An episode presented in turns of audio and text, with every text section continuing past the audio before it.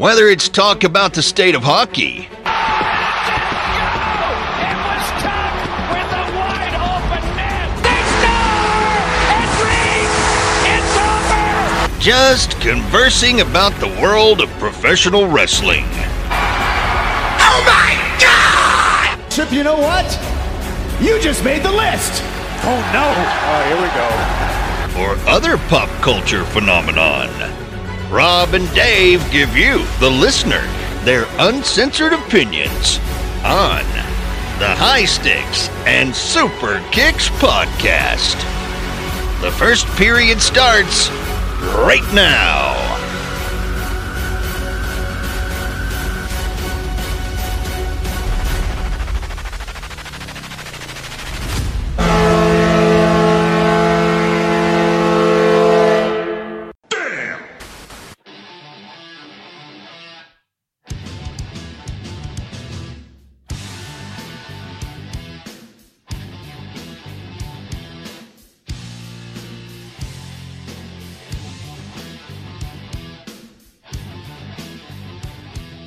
Welcome, one and all, to the next episode.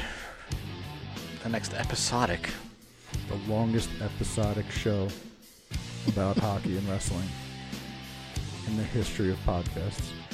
Episode 34. Playoffs! Jim Mora. Playoffs? Look at you making out of sport reference. Wasn't there a baseball one where a guy was talking? It was like from the early 80s or 70s. I want to say it was an Orioles guy, and he was talking about, well, this piece of shit's in the stands talking about, and he's not. Yes. He's there during the day because he doesn't have a fucking job. yeah, that was that was their manager who was uh, not uh, not very politically correct, can we say? He'd immediately get fired in today's game. Oh, the good old days. The Archie Bunker days. Yeah, appa- and so we'll go off a little bit. Apparently, they're trying to re re-energize um, All in the family. All in the Family and put um, Woody from uh, uh, uh, Harrelson um, and uh, crap, who was it? It was Jamie like- Foxx, isn't it? Is No, it- that's no. the Jeffersons? At the Jeffersons, they're trying to redo too with Jamie Foxx and somebody else. I think Will Smith's wife, Jada Smith or something like that. That's But a another Tay show. Leone, Tay Leone is supposed to be uh, Edith in the. Uh, so it's Tay Leone and Woody Harrelson as uh, like a younger version. Are they going to be Archie Bunker or yes, is it like th- this is Archie Bunker and Edith. That's that's how this. the younger version of Who them? knows? But Carroll O'Connor was probably the same age as Woody Harrelson is now when they started all in the Probably have to wait. Woody Harrelson's have to wait. Yeah, He's he's got to sit there with a big pillow on his gut. that's another show. Yeah, that is. That's coming this summer. All right, we're talking playoffs. We do a little teaser thing here about what ifs now with the uh, with the uh, New Jersey Devils obviously not being in the playoffs. So we do a little crease to crease. What if? Segment. Yeah, I, I definitely. I was reading a bunch of stuff and Mm-hmm. about potential free agents, especially defensemen or guys with one year left, and teams that are cap strapped. And the two that really stuck out for me, I mean, was Jacob Trouba. He is, I think he's an RFA. Yeah, he's definitely a young RFA. I think he's a right-handed shot. Um, and the last time he was up for a contract, he was really, really reluctant because he wasn't seeing number one power play minutes with Byfuglien and who are the other guys there? now wasn't this the kid from from Minnesota? Or Uh, Michigan. no, no, Minnesota, like the Minnesota Wild. No, no, you're It- thinking um, Matt Dumba. Am I? Yeah, I think I had that problem before where I mixed those two up. But anyway, yes. he, he- he's a solid young defenseman. Um, he's up for a new contract this summer, and maybe he, if Winnipeg wants to kind of shake it up a little, this would be a perfect opportunity for him to uh, make a trade. I mean, maybe they want somebody young and fast, say like a Miles Wood, Sure. a Butcher. Maybe they want another defenseman Mm. that has a manageable contract. I, I'm I'm of the side of I'll do picks. Yeah, I mean, I think they want a defenseman in return. So I mean, Saint Santini in a second. yeah, maybe. I mean, I don't know if Santini's enough to to do it. But seeing what the Rangers just got for Mr. Mr. Fox. yeah, And by the way, Adam Fox and uh, and uh, what's his name Hughes are going to be on the same team. Say, hey, you want you want to make an instant impression on Ray Shero in practice? Fucking knock Yeah. his ass out. or entice him to come to us. no, they Go can't do back that. to college, play with me in a year from now, and you could sign with the Devils. Uh, another defenseman that might be available because Calgary has so many young defensemen, and you saw them playing a lot in the playoffs. T.J. Brodie, uh, he's got one more year left, which would be this year, the 2019-2020 season, at 4.6. Very manageable for us with all the cap space that we have. Um, he would solidify. He would instantly become our number two defenseman. Right. Somebody that you would pair with Vatanen Okay. or Severson. Um, and they they're they're not really in cap hell, but they might be willing to take somebody like especially if we can sign Zacha to a you know a bridge deal. Zacha is going to be a hell of a lot cheaper to keep around than Brodie. I mean, I mean, as a fan of this team, and I don't know how how much you can dissect fan from fantasy or and reality and all those. ma- How how big of a swing does Ray Shero need to do in this off season to? I mean, uh, taking away the the Hall extension, the Hischier extension, Butcher extension, and, and, and all of that. If if by his words saying that you need more talent, you need more skill, and to fill these holes because it sure shit ain't coming from the minor leagues. In previous shows, we in, in the, the recap show for the for the Devils thing we did. Okay, big swing, Marner, offer sheet, right? Big, those would be your grand slams. for even McAvoy in, Boston. I'll just say those are your, those are your grand slams. Big swings like this, getting a Trouba, getting a Brodie, to I'm throwing throwing in Ty Smith coming in, throwing in perhaps Walsh, and, and seeing how he I think Walsh starts off in Binghamton. Binghamton. I think Ty Smith makes the team, Okay, and I also think Santini starts off in Binghamton. No, I think he I think he's on a one way. So that, that's a that's a tough sell too. But are are these the the I'm not going to say missing links to, to this team, but are are though would would you consider those? Let's all right. Even let's let's do this. Trouba, Brodie, swing a trade for Malkin just for the sake of oh conversation. just for the sake of conversation. Okay. Maybe going for for Malkin is a little bit overboard. Very, You swing for a grand slam and you get a bunt single, whatever. very overboard. But are those the types of deals that that he's looking to do? I would say what he's looking for is he's looking for a top six winger, preferably a right winger. Is Eberle a grand slam? Is Eberle more of a- is if we were to sign Eberle, that would definitely be it it, would- it would be a step up the ladder for Okay. what we're looking for. good? Signing at least one. I mean, we need more, but at least one solid defenseman. Not an offensive defenseman, but a defenseman like a Trouba or like a TJ Brodie Sure. that would bring us another step or you know two men on base Yeah. and then re-signing what we need to re-sign Right. that's if that's his game plan i would say i mean getting eberle getting a defenseman signing what we have when we can on july 1st mm-hmm. and then you add in hughes on top of that i would absolutely say that that would be us winning the offseason. Like going after a kessel or, or a malkin or somebody because of the pittsburgh connection doing quotes there I, I think what you're doing is you're putting a band-aid on a bullet hole like you're not really fixing like adding And- those guys would and definitely add to the skill level of our team but in the long. Long term, run yes.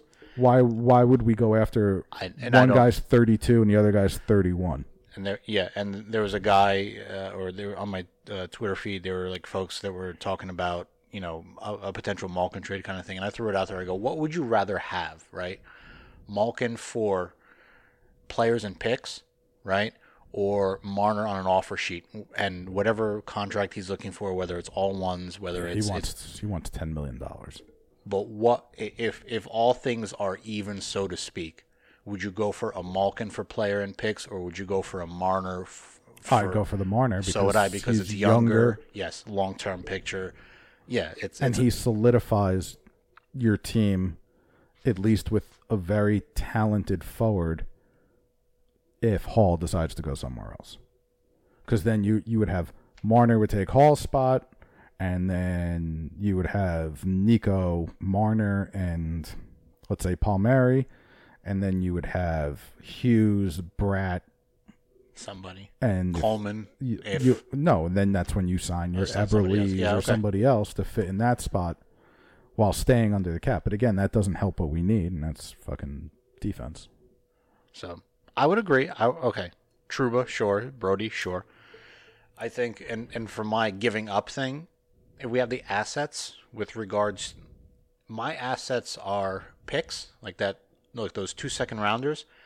Look, if you get if you can split those up and get one for Trouba and one for Brodie, let's just say, okay, and have no second round picks, I'd be okay with that. Yeah, I think they'd want players. So with players, I would say Wood, sure. Zacha, Mm, you- Pietila, Are you are you ready to give up on Zacha? Quenneville. Are you ready to give up on those? Zacha, I think this is his last chance. This year, I mean, yes, he finished strong during the end of the season But when nobody, when nobody gave a flying Yeah. fuck. And the teams that we were playing either knew who they were playing in the playoffs already or just didn't give a fuck. And he was basically playing against AHL kids. He Mm-hmm. Which- needs to show me from the get go, Game one. game one.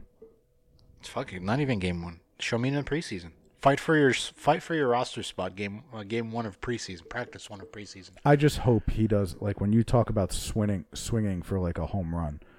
Don't go after like a Carl like an Erik Karlsson. If you're gonna go after a Karlsson, go after William Karlsson. Don't go after Erik Karlsson. If you're gonna look for you know a shakeup, Right.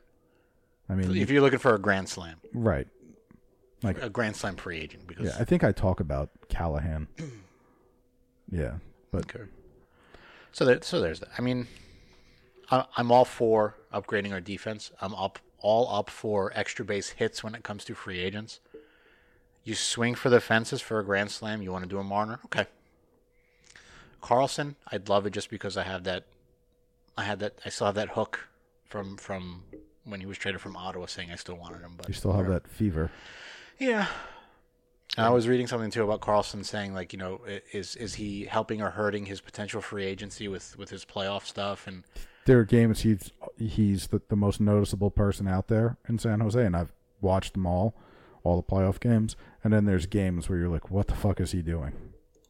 So he fits perfectly with us. Oh yeah, we already have that in Damon Severson and Vatanen. So if if you know if it works, don't fix it. if it works, don't fix it. Yeah, All right, some NHL news and notes. It actually broke earlier this afternoon about the um, uh, women's hockey. Uh, 200 players are basically saying that we're going to boycott this season without uh, having uh, any type of uh, substantial pay increase. My question is: Are these women from the Canadian Women Hockey League that has closed, or is it women from the NW the W The women's hockey the league. NWHL? yes, NWHL, including uh, Olympians and, and all that stuff. Right. So if it's the league that's folding, that folded, and all those women are like, "Well, we're going to boycott." Well, that's great. There's no spot for you anyway. No, no. But if is, it was the actual Yes, it is the national actual- women's, yes. and it's all women in the professional game, that's that's an awesome idea. that is, which which which puts the a uh, uh, high heel. But so Gary speak, Gary's not going to give a shit. And no, I'm not going to do the impression right now. He he's not going to care. He doesn't he doesn't have any stake in the game. He he's helped the women's league. He has. He's pitched in a penny or two kind of thing, right, but, but not to. but to what now? To what extent? Like what what do you want me to do? Like if I'm Gary Bettman and I'm not going to do it, but if I'm Gary Bettman, what what do you want me to do? Do you want me to like hitch every women's team in the NWHL to an NHL team and then make that NHL team responsible for kicking in money and the arena and all this other shit? Well, then what about the teams, the places that don't have women's teams? Do they get off the hook? Mm-hmm. You know, or is it going to be one of those things where every NHL team is going to kick in Pennies to you know, fund this. Yeah. to fund this league. Well, then if you're doing that, I'm I'm going to sit there as an owner of let's say Philly that doesn't have a women's team, and I'm going to turn around and I'm going to be like, No. well then, no, or the league better reimburse me from this revenue. And what happens if any of the revenue that the women make That's the other does part that too. go towards the NHL? Does it go towards the women's league? Does it go towards paying their salaries and whatnot? And that's the other part too is revenue. If I- I totally understand that it's new, it's fresh, you're getting girls into the game and watching it. That's great. They need to get Mr. Harvey and his chocolate bars from a league of their own. Are you crying? Hmm. Mr. No Dugan, cry- Mr. Dugan, can you sign my ball? Avoid the clap, Jimmy Dugan. It's great advice, kid. I love that movie. I want someone to ask me one day, like, can I have your autograph for something? And that's You gonna exactly avoid the clap? what I think I wrote Jimmy that Dugan? on somebody's like you know like when you go Yearbook? to a wedding. Oh. I think I did write that on in somebody's yearbook. but like when you go to a wedding and they have like the picture and like oh leave some words. I went to a wedding and they had cornhole boards Okay.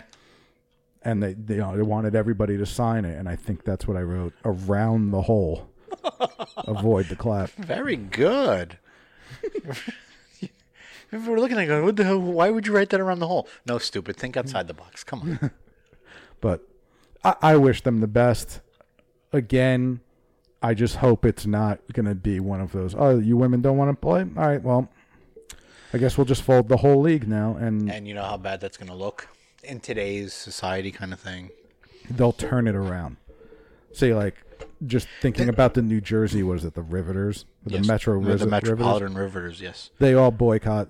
Well, you know what? You're not hurting us because now we don't have to pay ticket people and hot dog people and all of this in the arena.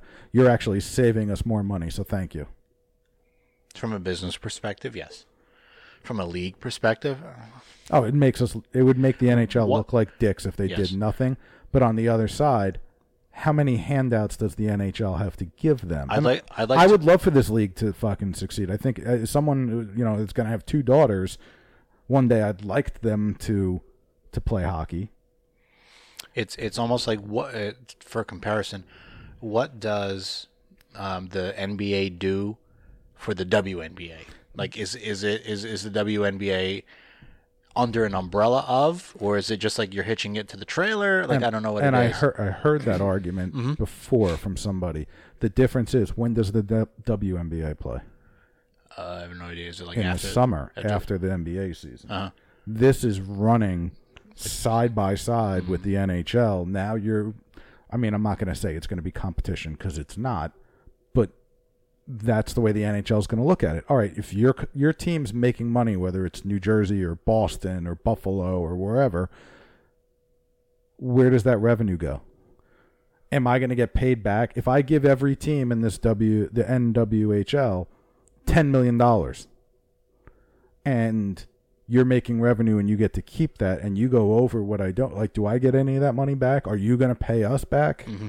It's it's it's, it's a it's or a am I gonna, nightmare. or am I going to annually have to pay your league each team ten million dollars? It, it's it's a rough conversation to think about, and eh, we're not even right. remotely Involved, near it. Yeah. Right. We don't even have our fingers in the game. No pun intended. But I, I, I want the women's league to Sarasota succeed. fish. What? I want them to succeed. I want it to be something, they're never going to get a TV deal because hockey in the United States doesn't. Nobody gives a fuck about hockey in the United States to begin with on TV. Um, they're not going to get a TV deal, so they're not going to get revenue there. They don't play in arenas. They play in like practice arenas. They play in the Devils practice arena. The Boston team plays in So what can you fit in there? Maybe two Maybe- two hundred people. maybe a thousand at best. Yeah. okay, and you're probably not asking You're not you're twenty to thirty dollars a, ticket. Right, for you're that. asking fifteen bucks. Yeah. So that's ba- they're probably barely breaking what it costs to actually open the arena and have the hot dog vendors and people there. It's uh It's tough. You know what else is tough? This fucking Brad Marchand guy. oh yeah, he's a tough guy. when I think of tough, I think of Brad Marchand. You know why he's being a dick right now? Like he's doing these cheap shots and Because he, stuff? cause he can. Because he's not scoring. And like So how does that? it, it, it, he he's got to do something like, oh, I'm gonna get under their skin and, and punch you in the back of the head when you're fucking down. Was it a hard punch? I, I read online like people like, oh, he should be suspended based on all of this other stuff. The real question is, at what point does Zdeno Chara pick him up by the fucking throat and choke slam him? Last year it was licking. Then you step on the dude's stick. Now you're fucking cheap shotting people. It's not the 1980s. There's a camera angle everywhere. You're not going to be able to get away with this. And and then the NHL looks at the video and says, no, there's going to be no supplemental. And and I sit there and I go, I, I try to remove myself from the fact that he's a multiple offender. Okay. There was no action. There was no action going on. It wasn't The- a the- hard one though. the- but the guy was on his on his knees. He was trying to get he up or whatever, right? and he punches him in the head for no reason. There was no instigating, no nothing.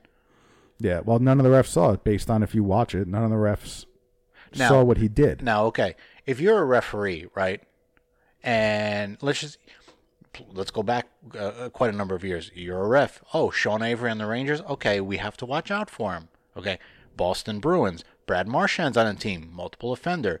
What Wilson in Washington. They're just not going to get calls if that's what you're thinking. Like what the refs If are you thinking. need to keep an extra eye going, okay, yeah, you can't do that. I. It was a sucker punch. It was, but based on how he did it, where he did it, and what the refs were focusing on, you couldn't see that. I mean, I'm again, I, I'm no angel. I did some fucking dirty cheap shots in my day, like that.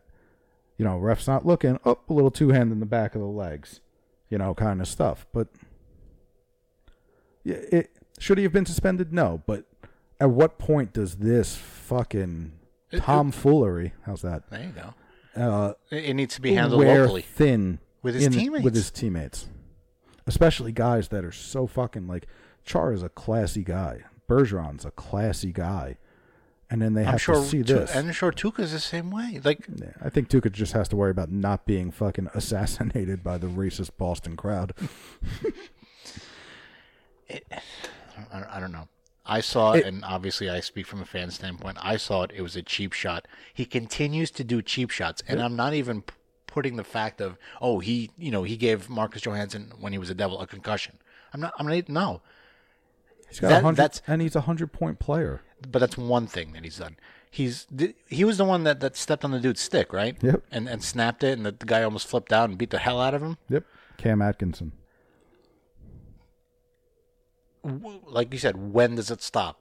When does either somebody on the team do a cane through a, you know, I mean, it needs to stop. It just needs Well- to stop. well, here's the thing. What what's the that series right now? Is it two one?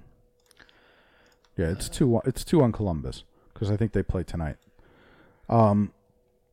Columbus leads two to one. Yes. Right. So let's say Columbus goes up 3 1. They go back to Boston.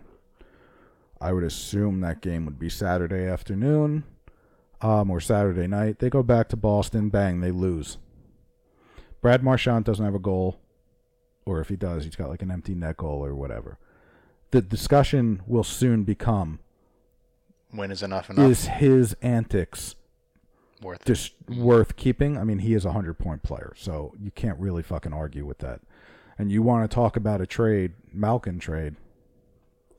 There's your trade. Malkin for Marchand. That would be Marchand and, and Crosby are butt buddies. They would.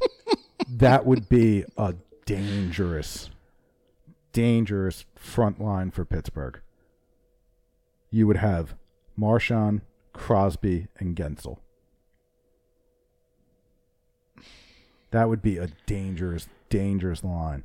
But maybe it wouldn't because then they wouldn't have to. They'd only have to focus on playing defense against one line. But then I think you you it, it's it's the overall picture. You have you have somebody like like Crosby who's in Pittsburgh who's like you know there was Mario Lemieux right. Then there then there there's um, Crosby, Malkin, and and you know all this other stuff. So there's some kind of the Pittsburgh way, okay. You want to throw Marchand into that, like Why not? They had Matt Cooke. Matt Cooke was Brad Marchand minus the scoring ability. I don't know. I think I'm, I'm me personally. I think it's just I'm so sick of him. So He, who he he would look good on so who who I dropped my tickets in a heartbeat. Hmm. Um, okay, so who's worse, Marchand or Avery? Marchand. Because he doesn't like Sean Avery was a good player, but he's nowhere near the touch, the scoring touch that Marchand has, and the clutchness, if that's a word, of Marchand. Okay. Like he doesn't have to uh Instigate. right, he doesn't have to play like a dick.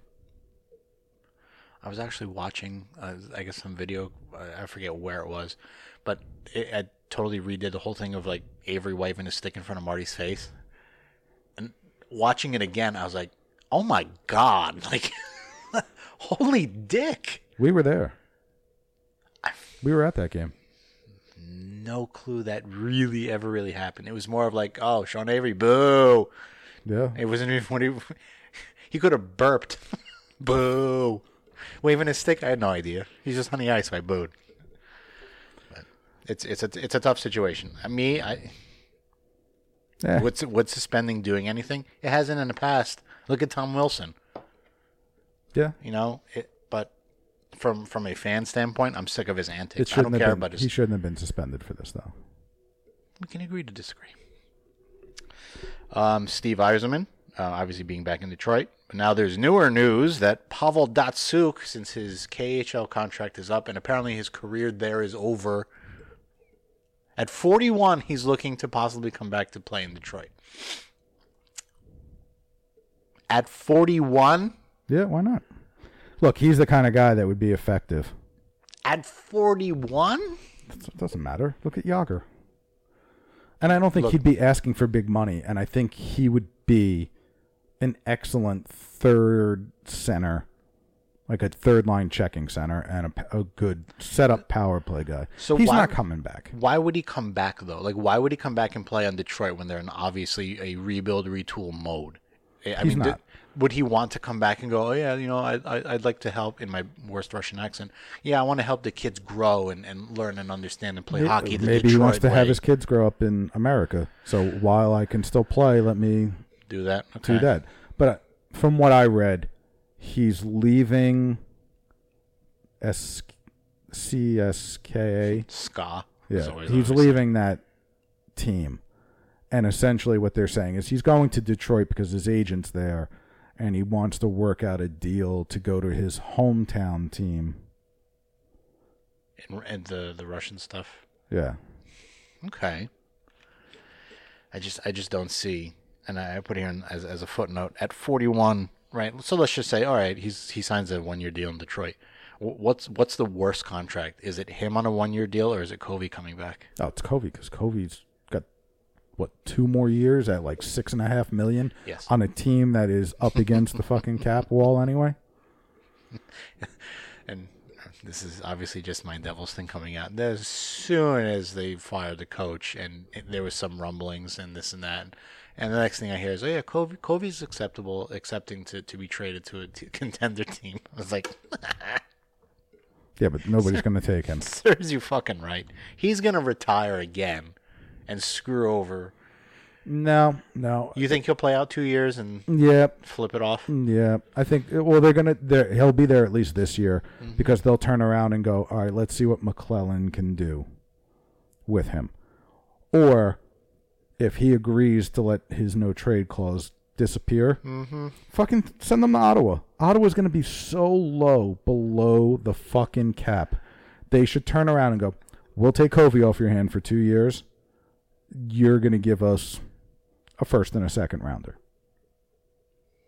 That's if I was the GM of Ottawa, uh-huh. I would go around to every team that has a guy with a big contract for at least one or two years and be like, "I'll take that off your hands." But You got to give me something. you've got to give me something else. Mm-hmm. But yep. So the Rangers have acquired the guy that I really wanted them to get. a defenseman, Adam Fox, from the uh, Carolina Hurricanes, which I don't understand why, considering they were named a bunch of jerks and now they're a game away from going to the Eastern Conference Finals He's a New England kid. He doesn't want to be down down there. down there. And who can blame him, you know? Hurricane City, not just a team. Yeah, it's a way of life. Trust me. I know. But he was traded for a second round 2019 pick and a conditional third round in 2020. Yep, and he was the centerpiece of that Dougie Hamilton trade. So is he was he going to be an RFA or a UFA? If he goes back to school, But they signed him to a entry level deal, right? Or does that not that not matter? it doesn't really matter. It's just Uh, no, if he signs an entry level deal, he's under contract. I'm pretty sure he did sign an entry. Last last I heard from um, the folks up up north, Today, McKenzie, the other day. It was I guess in talks. well, if he whatever. if he signed Yes, a he- deal, he's a he is leaguer. Rangers property, even if he goes back to school. okay, If he didn't sign a deal and he goes back to Harvard and plays out this season, he becomes a UFA, Jimmy Vesey, Will Butcher, Mm-hmm. Blake Wheeler, um, Jimmy Hayes, Kevin Hayes, who's the guy we lost to uh, Colorado? uh, Alex Kerfoot. Yes, He becomes one of those where he can sign anywhere he wants, but it's still an entry level deal. That's what I was hoping for, and especially since I believe you said he's playing for the USA uh huh. champ uh, World Championship team, and so is Jack Hughes. Jack Hughes could be like, "Hey, look, I'm going to New Jersey. You should come with me. You know, we're Americans. Yay! You know, Because that's his sales pitch. yeah, that's well. we could listen to Justin Bieber together. So now, yeah, you know what happened when he last time we saw Justin Bieber at, he was up at a Toronto game, right? And how did that work out for Toronto? Yeah, he was in Boston to watch the Toronto game. I mean, Yeah. it's not as bad as the Drake curse, but No. Wow, you went NFL and NBA. well, I also went with the Drake curse because Drake was in Toronto wearing a Toronto Maple Leafs jersey on the game that Toronto could have knocked Game Six, could have knocked Boston out, but did not. Kiki, do you? I'm sorry. I don't. I look. I don't know fucking song ever. fucking Drake song. The only reason I know what he looks like is because, It's because of the Drake curse. all over. Yeah. Well, there you could play like six songs right now Mm-hmm. and be like, I don't want to. four of these are Drake, and I'd be like, I don't know. So with the fact that Hughes is going to be on the the men's team, we'll just say we'll just call it the men's team Yeah, because he he just came. He just set records for the for kids for the kids the league. under eighteen team. Sure, which is all fine and good. Great for him. I'm still on that boat of mm, I want to see how he does in this uh, when he plays with men. Okay, Kakko's already got Kapu, whatever Kapu Kapu. KK, Kiki, whatever you want to mm-hmm. call him. He's already got his foot in the men's league door in the game, so he's already got that one step ahead. I want to see how Hughes does in this, Well, and obviously when they play each other, it's right. going to be great. Who's one of the coaches for the USA team? I know. It's So, us. I mean- I know. And it's a perfect. And you know what? The other thing too is he's a perfect scout. He's literally got one kid under his nose that he can watch, and when that game happens between the two, he can, you know, Yeah, I, and but I mean, here's the thing with that. Like, are they going to put Hughes with Patrick Kane and have those two guys? That's not an accurate way to scout Jack Hughes because you're playing with superstars. A superstar. Yeah. Are you going to put him on the fourth line and have him play with fucking Mike Rupp? Not that I'm just using as an Yeah. example. Well, that's not an accurate, you know, way to scout him either because you, you're you're playing with plugs. So you you've got to find like I would have loved if Butt plug. like if butt plug spark plugs. um, I would have loved if like Palmieri was going. well, he's, well, they got Cory, right? Yeah, well, that doesn't help either. No, he's gonna play in front of Cory. But like if Palmieri was going and you can put him with Palmieri and you're like, okay, now this is probably the caliber that he would be playing with with the Devils. Is it unfair that that Hynes is a coach on this team with the number one pick and, and two of those potential number one prospects playing in a game? Like, No. They would have been there anyway. They would have Shero and, and Hynes, or at least Shero, definitely would have been at that tournament regardless. just to scout. Absolutely. And- Not just and to keep an eye on. I mean, we've got. I believe it's Severson's playing. Blackwood's playing, uh-huh, it's Hall playing, No, no, no. uh, Sheer, uh, Schneider's playing. Schneider's playing, and I want to say there's some other American, but whatever. it, it's a it, right, scouting perspective. You now have at least the the perceived number one. You have your eyes on him. You have the potential of a number one on the other side when they play Sweden, right? Swedish, right? Or Finnish. So you can at least look and say, okay, this is what he is up close. Okay. I still don't know who I want with number one pick. I really don't. No, I mean it's not as I when it was Nico And Nolan, Nolan. I I said Nico. Nico. because that's what we needed at that time, and now we need. I again, I like Hughes. I feel that we're gonna take him anyway. but the, the other guy gives you that, that um, the other kick- guy- kick in the ass. The other guy gives us a one-two punch. You know, it gives us like if you take, and again, this is getting into the devil. If you take Hughes, then you have Nico Hall, Hughes, Palmieri. If you take Kapu, you have now Nico Hall and Zacha Kapu. You know, like it's for us, it's it's kind of like a juggle Yeah. What do you But What do you want? Do what you do want you a want? team or do you want a, a, From- goal scorer? from everything I've read about Hughes, that this time next year, he'll be our number one center. Supplanting. That's that's what Uncle Bobby said. We'll That see. this time next year, Uncle Jack Bob. Hughes, McKenzie. Anyway, speaking of other Cap things, Hells. cap hells, um, the Tampa Bay Lightning The swept in the first round Lightning. Yes, the Chicago South um, are in cap hell. They have thirteen million dollars. I can't say for it. Yes, so much, yeah. Yeah. I, Thir- can I have that? I'll take a one year deal.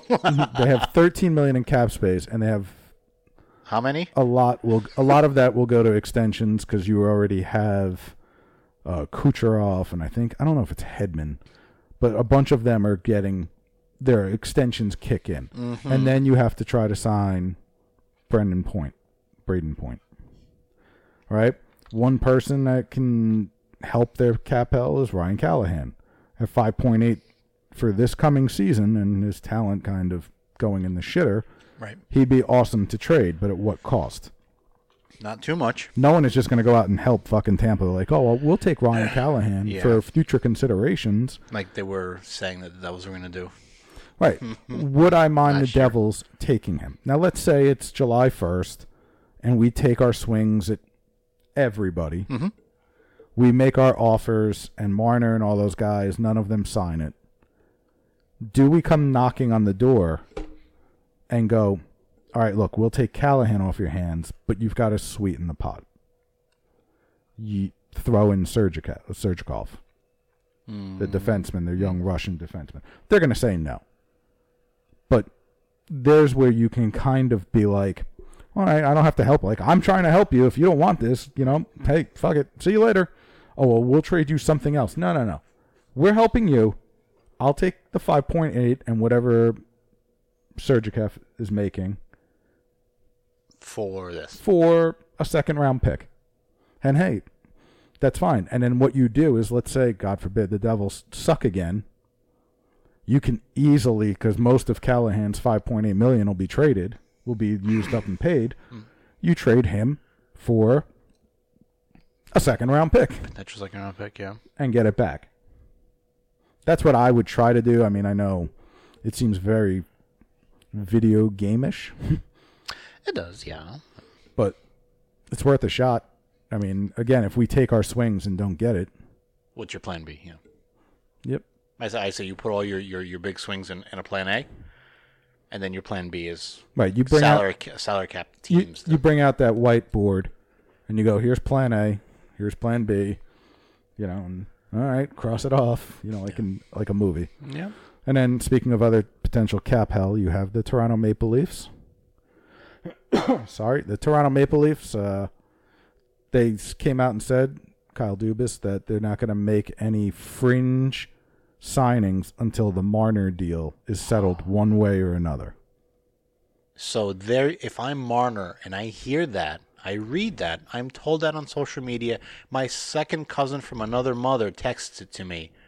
I'm sitting there going, "Oh, Well, yeah, he's Marner's definitely the belle of the ball. hey, hey, uh, hey, Nylander, uh, um, what the hell, what'd you do on your time off?" that, that conversation might be had. Well, I mean, he could look at it one. He could look at it two ways. He could look at it as, all right, they're making me a priority, and that's great. Or he could look at it as, what does it mean settled one way or another? Yes. Does that mean like they're going to trade me? Yeah. Or trade my rights? Okay. Let you. No. What? uh, oh, well, there's that conversation about trading rights for Marner. Okay. Because they would do it at the draft. I don't think they want him to get to July 1st. So they either A, have a contract done before July 1st, or B, they trade his rights at the draft. Because I look in a month, you'd know. In a, in a in a month's time, you'd know how Well, I mean, they could sign him for what he wants, but the, and then spend the rest of the summer trying to figure out who to dump to. how the fuck are we going to dump this money to make it fit. Yeah. And no team is going to help them then. No team like the teams with the most money. Ottawa's not going to say, yeah. "Hey, te- hey, uh, Yeah. hey, Toronto, I'll help you out to get I'll to that you." floor." No. So It's, it's. I'm telling you right now. I, look, playoffs are great. Love them. Yeah, you're getting a fucking stiffy for the for- draft for in draft July. and then July one, man. Playoff updates. Well, what do we have here? We have the uh, Columbus Blue Jackets up two one over the Bruins. They are just decimating Boston right now. They are keeping Boston's top line off the score sheet. Um, and everybody else off the score sheet. You have the Hurricanes one game away. They're blanking the Islanders so far, three 0 in the series. Bunch of fucking jerks. Okay, you know what? The Jerks go to the go to the conference finals. They would probably lose to the Blue Jackets or Bruins. Right. I would you would guess. Yeah, at this point, we've been guessing all season, and look where we're getting at. Uh, in the Western Conference, uh, Sharks up 2 1. Uh, series tied between the Stars and the Blues. The Sharks are doing very well. So you can you, you want to kick them to the to the finals? You think? I would. I, I think the NHL would really, and I think I said this last week. The NHL would really be pushing for Sharks, Blues? Boston. No, For the, the finals. Yeah. Uh, oh God, travel for that? Holy hell! They coast be- to coast. It would be a two day break Ugh. between. So it'd be game one Sunday, one Wednesday, day. Saturday. It'd be. it'd be Sunday, Tuesday. Oh, for the first two at home. No, it would be sun. It would be Yeah. Sunday, Tuesday. Friday, Sunday. Yes. Yeah. Friday, Sunday, and then another two days, which would be fine because then they'd be able to put the game on Sunday afternoon. That's right. It's it's an interesting playoff to be a part of. That, But that they would just look at definitely want the Bruins Yeah. because Boston's what the second or third biggest market. Yeah. San Jose would give you the California market. You don't want the Canes.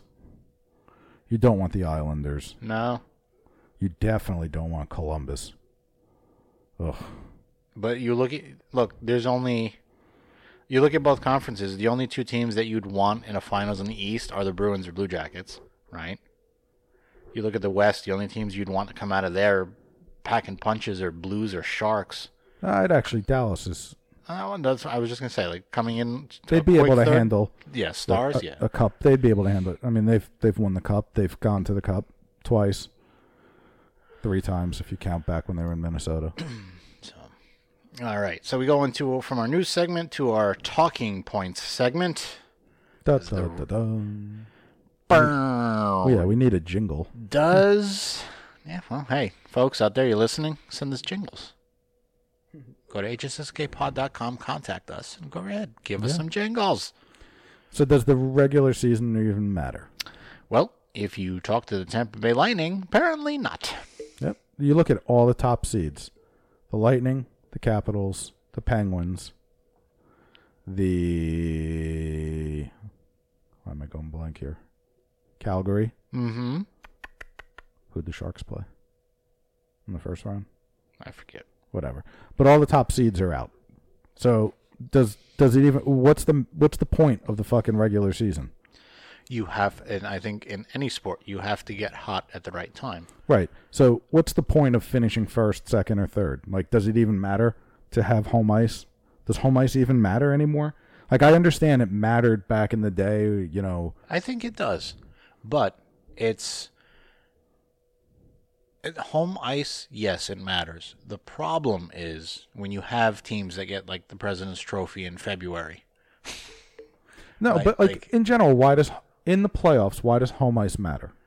Because if you take it to a game seven, that's your crowd, your whatever. You When have has the the- crowd ever won the fucking game? if you want to believe what players say and they hear the crowd and they, they get fed off the noise and Dave's making the uh, three three uh, The three masturbation method. Yes. I, I, home ice does not matter. I'm sorry. It's it's actually, and you will hear teams because you could see it statistically. You look at teams home ice power play percentage versus their away power play percentage, and most teams have a better away power play percentage because Is it because of all the home distraction? yeah, you don't have people yelling shoot and all this other shit. It, you could just and you're dialed in to the game, not to your family that's sitting in section five, not to the fucking board that's doing the Ric Flairs and all this stuff. You're focused on the fucking game. Home ice does not matter. Period. Do you think any of those guys that win the cup? Do you think fucking Washington really gave a shit that they didn't win their cup at home? The fact that you want a cup is when you want a cup. but- Exactly. They don't care if you won it in fucking Vegas. That You don't care if you won it in Montreal. You don't care if you won it on the fucking moon.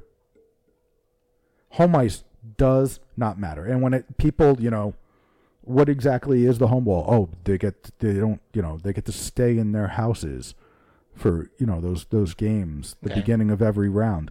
Most of the teams stay in hotels even when they're home. Do they really? That that that was started with Lou. Where once the playoffs started, you don't go home. You stay in the hotel. You would you would think that's a un- unnecessary um, financial issue. Teams travel in luxury and stay in luxury. It's not like they're staying at the fucking Days Inn. They should. They should, but they're not. They're staying in suites and they're getting catered food and, And they're they're getting you know, their Xbox and and and, and their Fortnite, fortnights. Yeah. they're getting their their Wi-Fi and all that. Like it's not like the the old days where they were staying at the Sheraton across the street from the Meadowlands, you know, and it, it was well, a guy in, t- in you know two guys in each room, and it's not like that anymore. It's they get to stay in luxury. They eat, you know, accustomed to what they're all used to and whatnot. So home ice doesn't matter. Okay. Is it more important to get into the playoffs today or get home ice? History is showing us it's more important to be in the fucking playoffs. It does. I mean, look at us. I mean, we it it was a long time coming, right? Fi I mean, yes, five years, but considering that we were in the playoffs for 14 straight or whatever it was, um, yeah, getting into the playoffs it matters because you get that experience, you get that that feeling, you you you know, Right. It's if it's you if you play for Lou Lamoriello, you finally get to grow out your facial hair. yeah. But it's it's in general you look at it just getting in Look at Columbus.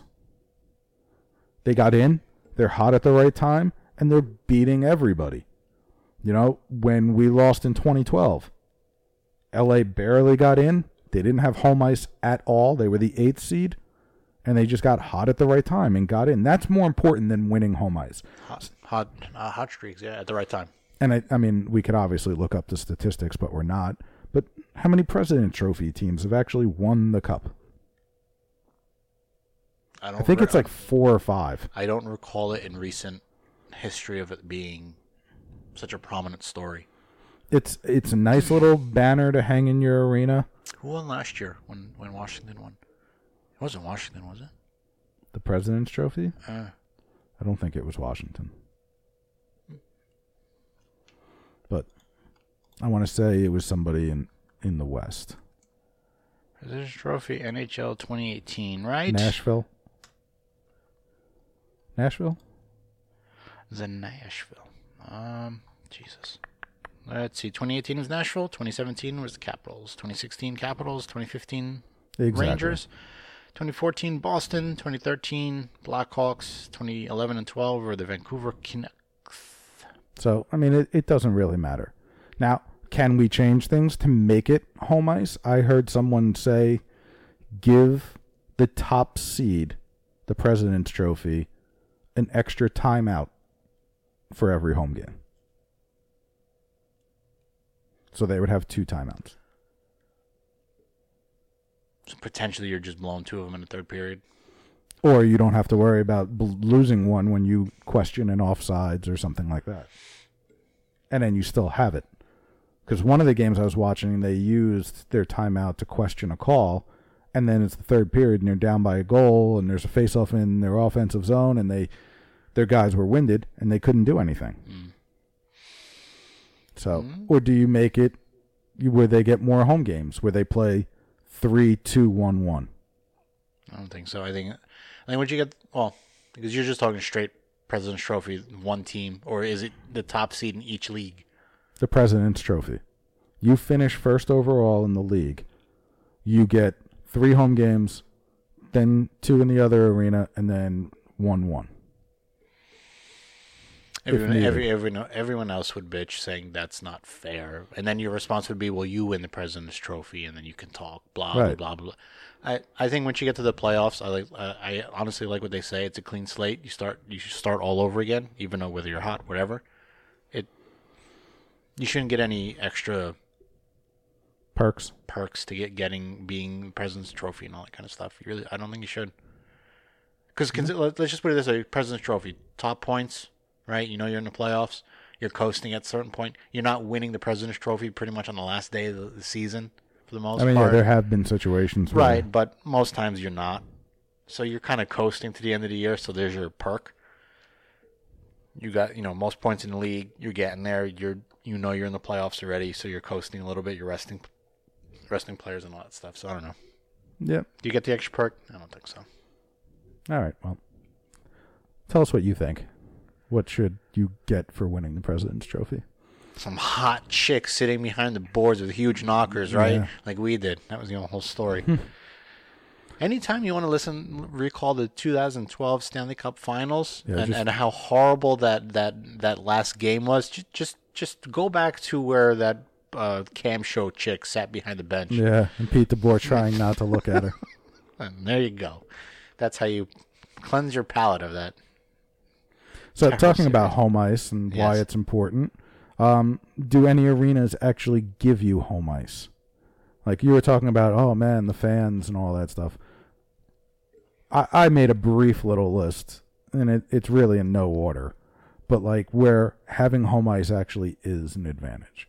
And I think you can look no further than the New York Islanders right now. They were awesome in Nassau Coliseum. They are awful in Brooklyn right now that home ice advantage. And I heard, I want to say it was Spittin' Chicklets or one of the other podcasts where it's like the worst thing that they did was go to Brooklyn.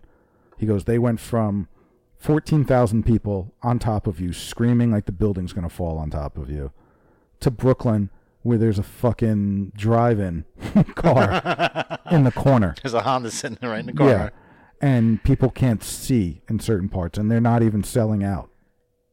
Really? They're not selling. Wow. Well, who wants to buy a seat where I can't see half the fucking game?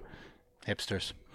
All right. Oh, that's what somebody else said. There was a picture of Barry Trotz, and there was a guy behind him with chopsticks and fucking sushi, and he's like, "This is why the Islanders will not win In Brooklyn. in Brooklyn."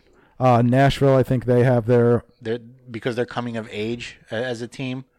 I, I think, and Tennessee too, even with their football team and all that kind of stuff. It's and future home of AEW. really I could see them pl- definitely staying in Nashville, right? Isn't isn't the guy who owns the, Titans Rhodes. Oh, the no, the that guy's Jacksonville. Jacksonville? All right, never mind. I was wrong. But Nashville, yeah, with the whole term of Smashville and okay, they're they're, they're queuing up a, a although what what do cowboys in, in ten gallon hats uh, do and like the that that all that all hockey game is over. They're good they though. do? When they chant, Yes. "It's all your fault," and like it. That's that's They, they've learned how to be hockey fans. right. yeah. Right. um, Chicago. I was was it? Oh, it was uh, right before one of the playoff games that I watched. They did a top ten of something, um, and they did um, goal songs. and, the- and most people hated the fact that you go to Chicago and you know. Yeah. Well, well, you are a Blackhawk. You love it. If you're an opponent, it effing sucks. It reminds me of college. Because when I was in college, we played a team, and they beat up on us one game, and they played fucking. Remember that song "Sandstorm"? yes. Yes. They played that song, and I want to say they beat us like eight, nine, three, and we heard that song fucking like three times. It's like you just sit on the bench and you go, "Oh my god, not again." you almost go like through the fucking deliriousness of like where you're sitting there, and at first you're like, and then you hear it and you start like fucking bobbing your head, and then you go back to being sick of it. I can just picture you right on the bench. Well, but Chicago with their national anthem in the beginning, where the fucking crowd goes nuts. I mean, you got to be amped up. Right. Uh, Montreal. Wait, hold on. Oh, yeah, thanks. Ooh, unedited version, eh? Now imagine hearing that every time you win or have a goal score. What do you think, huh? Yeah, Would well- that catch on? Yeah, it should. It should. Sounds like a great idea. Um, Montreal and Winnipeg. I would say Winnipeg. Well, okay, Montreal because the simple fact of they've won like a thousand cups, and then Montreal will be like, finally. yeah. The Rock. Um, Winnipeg, the The whiteout. whiteout, yeah. yeah. it's pretty awesome. Plus, that's a pretty small arena. That's not a big arena. I think they have like sixteen thousand. So it's an SL Coliseum-ish kind of experience. Yeah, and then I have Madison Square Garden because, Because every why wouldn't it be? because every professional athlete says that Madison Square Garden is the place.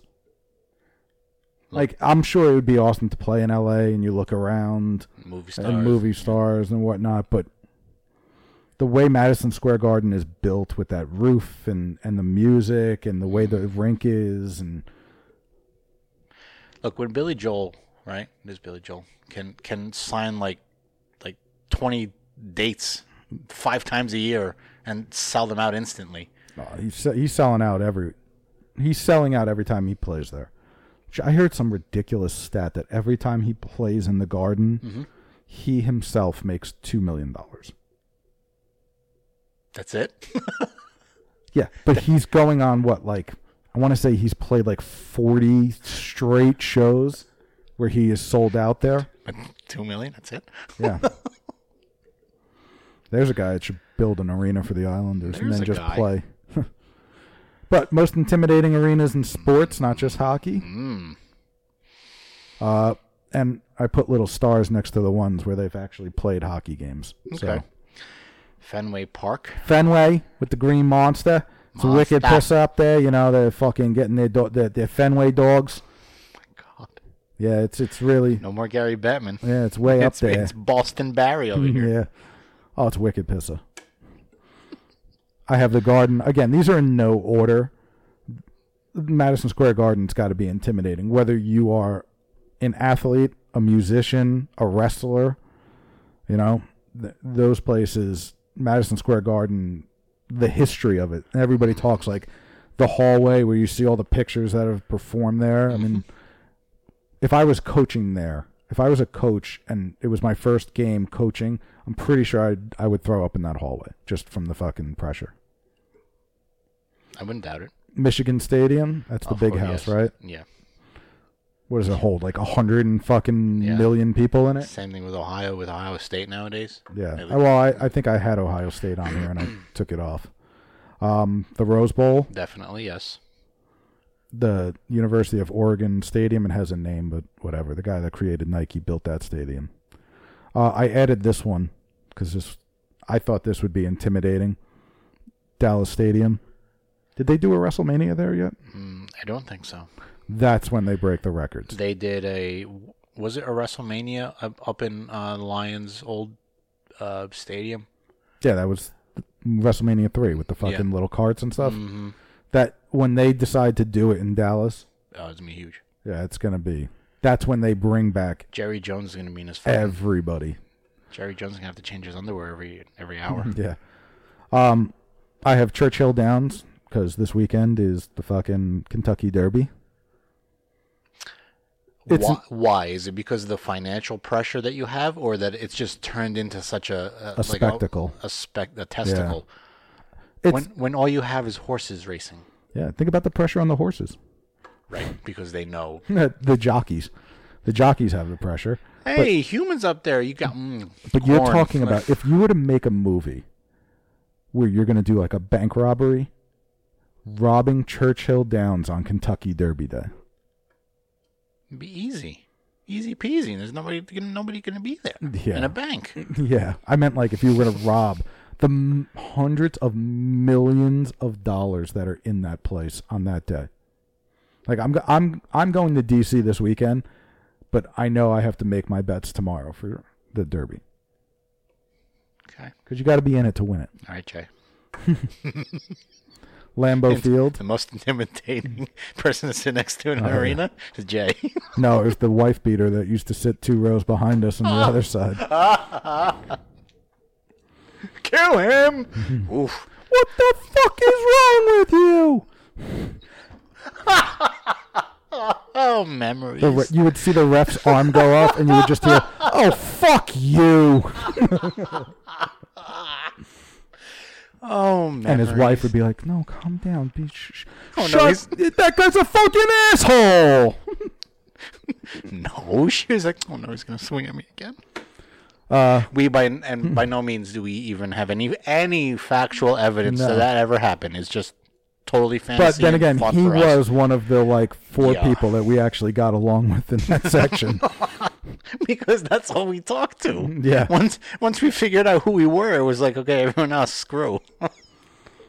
uh, number three, I have Lambeau Field. oh, definitely with its history. The yes. and the fucking weather. Yeah. You try playing Chicago s- too. I'm sure Soldiers Oh, Field Soldier is Field, yeah. probably one of those. Uh, Yankee Stadium. Definitely. Definitely. I mean, you can go to Yankee State. I've been to Yankee Stadium three times, and one of them was for a Yankee game. and you can just feel it walking into that place. Hmm? Like it, it, it's got a vibration to it. I forget when we had this the The outdoor game. thing. Was it old or new Yankee Stadium? It was the new Yankee new Stadium. Yankee Stadium. Okay. But it just it it's got a, a I don't want to say like an aura to it, but It you walk into it, and when the crowd cheers, you just you, like you feel it. Yeah. And then I have Montreal because Montreal. I mean, especially if you are a player on the Montreal team Mm-hmm. playing in Montreal. You know the fact that there's no glass behind your bench because that's where all the fucking team owners sit, and they can hear what's going on on the bench and stuff. Yeesh. Yeah. But of those, all of those stadiums, Mm-hmm. one, two, three, four, five of them have, hockey.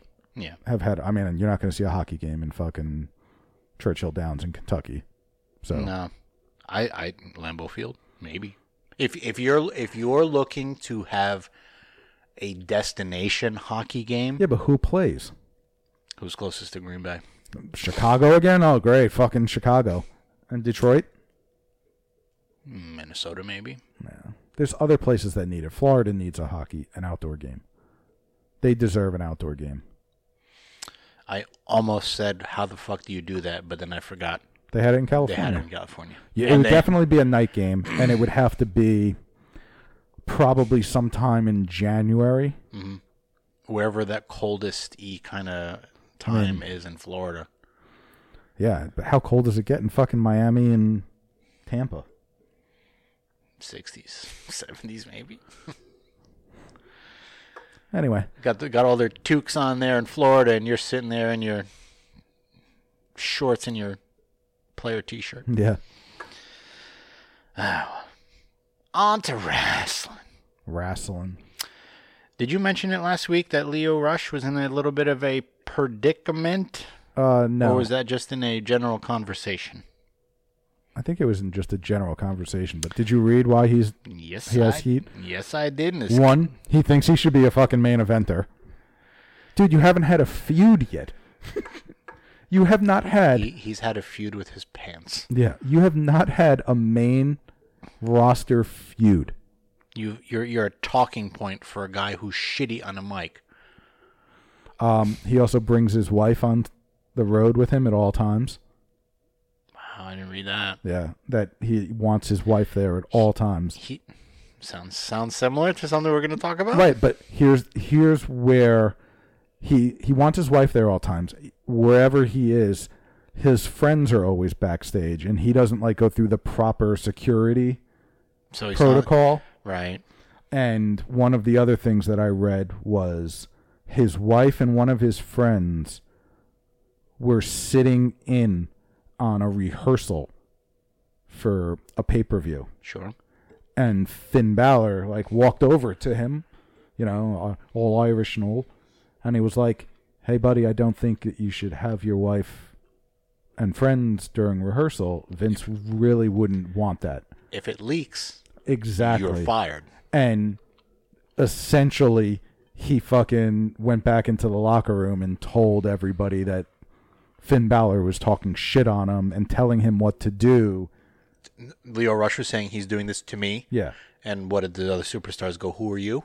Well, and then other things that I've read about him is when you're a rookie, there's a lot of like I want to say initiations, and one of the initiations is like when the event is over, you bring coolers and stuff. Like you're not buying the beer, but you bring the coolers and stuff into a room in the hotel so that everybody's got like a private place Yeah. to get it. You help set up the ring, Yep. and like he doesn't do any of that shit. And I learned of that when uh, when I had friends that were in the indie indie scene down in here in like South Central Jersey kind of thing. That yeah, if you're a newbie on the scene or whatever, you're you're you're sowing Yeah, your oats. You're you're putting the ring together. You're doing all this and that. You're doing the little things, and then you work your way up and you, you get trusted. So if he's not doing that shit and he's talking about pay verbally and putting it out there on podcasts, where if you put anything out on the internet like our show. Somebody's gonna find it. Somebody's gonna mention it. Yep. It's gonna get back to Vince, and Vince is gonna go, "The fuck." So he, I'm pretty sure, is just going to be sitting at home till his contract runs out. Because what did he do? I mean, when was the last time he was on TV with um, was- Bobby Lashley? It was before WrestleMania because he, I'm 99% sure he did not come out on WrestleMania. on That's a WrestleMania. good, that's a good punishment, considering that's that's one good punishment step to go. All right, well, you you just lost your chance at a WrestleMania moment. well, he wasn't going to have a moment. He was going to be a fucking manager. Yeah, but the fact of you get to experience stuff like that out in the open is probably the best experience you can have. Yep. You watching it is one thing. You being ten thousand feet in front of you in the middle of that ring with everybody looking at you, chanting and this and that, it Yep. it gets to you. You want to talk about um, home ice advantage and, and, and arenas and stadiums that have, you know, that are going to make you shake in your shorts. I think a WrestleMania moment would do that. I, I just don't. I, I I hear him and his arrogance, and I think it's a good character. Now, if that's just repurposing of his life, he's an asshole. Yeah, but like, where's? It's not like he's a superstar. No, no. Where's he going to end up? TNA. I mean, If- he's good on the mic. He is good on Yes. the mic. He's got a very good X division look. He even said himself that he, he appreciates all the time that he's had in the WWE for the fact of he was he was never confident in the fact of his mic skills, and now that he's doing it in front of all these people, it's giving him confidence to continue to do it. Right. But Yeah, there's the but. It's like why why would you why would you shit talk it? yeah, everybody like look at how long fucking Kofi it took Kofi. You know, like why do you think you're the fucking main eventer? Because you're walking around with Bobby Lashley? No. All right. Uh, WWE stock fell this quarter. Amazing. Falls four bucks off of there. But a lot of people are saying that it'll rebound, that it's going to rebound because that is not considering uh, the WrestleMania take, Okay. and that you know You- the you- ratings have fell, and the CEO, I don't think it was Vince, it was some other It guy, was like Linda or somebody else who's said that you know it's because they've had injuries to superstars. And John Cena, God bless him, is out making movies. So here, so here's the other thing, right? You're you're you got your cash cows, right? And your cash cows are now also biting you in the ass because they get so famous That They're like- leave. Yeah, they become part timers. I I read something else that um, um, Dana White said that in the UFC that Brock Lesnar told him he's done. Yep. He's not. That's but see what I could see that being Now he's is gonna come back. is him going back to Vince No. and knocking on Vince's door and being like, Don't. "Well, here's what I want." Don't do it. I agree with you. Do. I'm not. just amazed that Brock gets the the I guess clout Yeah. that he gets considering he's married to what S- Sable, Yeah. and Sable sued them. Yeah. and Sable had the only thing that Sable ever had was in showing off the the handprints on her boobs from that time, and that was it. She wasn't in Playboy. Yeah, she was in Playboy, but I mean, the, only reference to her now is in that opening of when Raw starts or the the wrestling stuff starts, and that's it. And then it's really quick. It's like Hogan. It's like a little flash, and that's it. I don't know. I, I don't understand the draw. I, I don't even think there is a draw for Brock Lesnar. There really isn't. He needs to. And listening to Eric Bischoff's uh, podcast recently, like an hour ago, um, he said when it comes to certain people, you have to sign them, even though they may not be the best wrestler. You have to sign them and use them sparingly because if you were to use somebody like Brock Lesnar or John Cena or Hulk Hogan, as he he was talking about, if you use them for every house show and every television and every pay per view, they lose that aura. So you're only talking about certain people like a Brock Lesnar, Right. Because a guy like who's the champ now, Oh, Seth Rollins, he's a great worker. right? And you put him every week. You want him every week. You want guys like that. Yeah. You don't want Brock every, Every week. week, no. You want Brock to be gone for six months and then show up at the Royal Rumble. Or you want Brock to, you know, someone someone new Mm-hmm. to be giving a promo. You know, like let's say Kenny Omega fucking signed, which that's never going to happen. But let's say he signed with WWE and he's in the middle of the ring giving a promo the day after WrestleMania And Brock Lesnar shows up. and Brock Lesnar shows up. Then you get that kind of like you as an older person growing up, you know, like mm-hmm. now when you hear Hogan's music, Yeah, you you, get chills. douche chills. Like you're like, mm-hmm. oh. Or if The Rock were to come out secretly out of nowhere, Yep. you would go, oh, like your arms go up, like you Yeah, can't holy control shit, it. yes. Speaking of those type of emotions, segues for days. speaking of the fact of your, you, what you said, growing up, um, not sure if folks who are listening to this podcast have this on their TV channel. If not, you can go to uh, the website. But uh, the channel is called Vice, right? They have a, uh, a a thing called Viceland where they're putting out a Dark Side of Wrestling. The Dark is it- Side of the Ring is what it's called. Oh, is it? Yeah. Okay. So they have this documentary series. and it's a doc it's and let me it's a documentary but not like a cheesy like with where they have reenacting actors like oh you know like freddie mercury had aids and they have a guy who's got a mustache and fake teeth they don't it's not like that they have the people that are involved but they they kind of sort of do, but it's not the focus. It's just simple, simply to have a, a visual of, of of this character. Now, I will say this: um, I was an absolute fan of the Monday Night Wars, right? The documentary that came out. I was an absolute fan of when HBO did the Andre the Giant thing. Brought tears to my eyes. I was an absolute fan of when they did Ric Flair's 30 on 30. The ESPN, yeah. I love those things because growing up, it's like, holy shit, I watched these guys in the 80s and the 90s, and now you're hearing the quote unquote dirt, the behind the Yeah. scenes stuff that you, with even with with the internet, you never knew about this shit. So I'm beginning to love this series. They have quite a few of them. I could just skim over the, the things. The ones that I've watched so far are the death of Bruiser Brody. You watched it the other I night. you watched said. it, yep. Um, they had, uh, and they took this from the SummerSlam title. They had, um, what was it one for Macho Man and Miss Elizabeth? Uh, Ra- a match made in heaven. Yep. Um, so they had they had the story of them of those two. Uh, they had the Montreal Screwjob. They had the Von Erichs uh, Last night. And I think the next one is uh I forget the wrestler's name, Geo something. He was like a uh uh what's it called? an independent guy Uh-huh. who they said, you know, committed suicide, but his mom thinks that he fucking was murdered by drug dealers kinda. I forget his name. I tried to look up like what the next 3 Uh-huh. episodes but it only lets you know what the next week's Next episode. So the one we have here on the uh, on the pick list here are Macho Man and Miss Elizabeth. Um, and I, I tell you, it was It's painful. It's painful to you you know the snippets of what happened, right, all around, right. But what I really didn't know, I mean, I, I think I had my ideas uh, about it, but I didn't really look into it. I honestly did not know that Randy Savage and Miss Elizabeth were married prior to the marriage on in the ring. Yeah, like like you brought him out as as a valet and all that kind of stuff, and that was cool. And once I found that out, I was like, okay, well, that's that's pretty awesome. That's kind of also tough to work with if you're bringing your spouse to work, kind of thing. Uh, but they go into detail of how But Ran- there- Randy Savage and his brother Lanny Poffo and their dad. uh, So that's what two generations of, of wrestling right there. They started their own promotion. They got Miss Elizabeth involved. She did production work. She did valet. So Miss Elizabeth wasn't just this pretty face, smoking body. And she body. was pretty. Yes, smoking body and everything else. It it wasn't just a look. She knew the business. Yep. And she was pretty for like the 80s, pretty. Like even with the big poofy hair Mm-hmm. and the fucking sequin dresses and shoulder pads.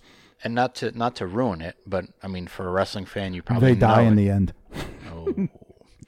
um, My, my, yeah, there you go, folks. It's An Avengers storyline ended. Game of Thrones, yeah. Um, Macho Man and Elizabeth, there you go. The Macho Man was a fucking dick. So that's how you took it? I I took it that he was. he like the I, I don't know if there was ever an allegation of spousal abuse. abuse. I, I don't know if he was ever arrested for it. I don't remember. I mean, it wouldn't have shocked me because back in the day, it seemed like all wrestlers were that's what they did. They did Yeah. drugs and they smacked their uh, there's- significant other. Yeah, around. But I I got the vibe that he was over way Way way overprotective, right? Overprotective Yes. because he knew what the locker room was like. They even mentioned it in the show that Randy kept her like in the bathroom away from the guy. And even people like Eric Bischoff that commented on it, or these other guys, uh, Jake Roberts, were even like, listen, that locker room, it's fucking hell, man. Yeah. If you, if, I mean, who was uh, Randy Orton, right? He got suspended because he shit in somebody's uh, gym bag? But like, see, like if you read things online, that was commonplace right. in the the 70s and 80s. If you fucked up in the ring or you did something or said something, that's how they would punish you. Now, let me ask you a quick question since you brought up the old stuff, right? Since you weren't an old school wrestler kind of guy, right? I'm trying to catch up on reading about it. when you when you look at the uh, Bruiser Brody thing, right? Because I was Bruiser Brody kind of was it really before your time? Oh, So yeah, just- yeah. Okay. So you seeing that with what you saw, are you like holy shit, like shocked and and I would have been or- shocked if what happened to him Uh-huh. happened. I mean, granted, We'll- we'll we'll Puerto Rico was America, but Yes. if it happened Here. in here, like if it happened in fucking WCW, yeah, I'd be like, holy shit. But then, I don't know, like, I remember when Benoit, and we're going to talk about him today, like, I remember when Benoit fucking killed his wife and kid, like, part of me was like, holy shit. And then another part of me was like, I kind of just like, yeah, it was like okay, uh, yeah, I'm all right. I guess he killed his wife and kid. Like, I'm not condoning it. yeah, but it's like But it wasn't. A, it wasn't an incident where I was like scratching my head, going your, like, your first response wasn't no, he didn't do that. Your response was okay, No, yeah. yeah.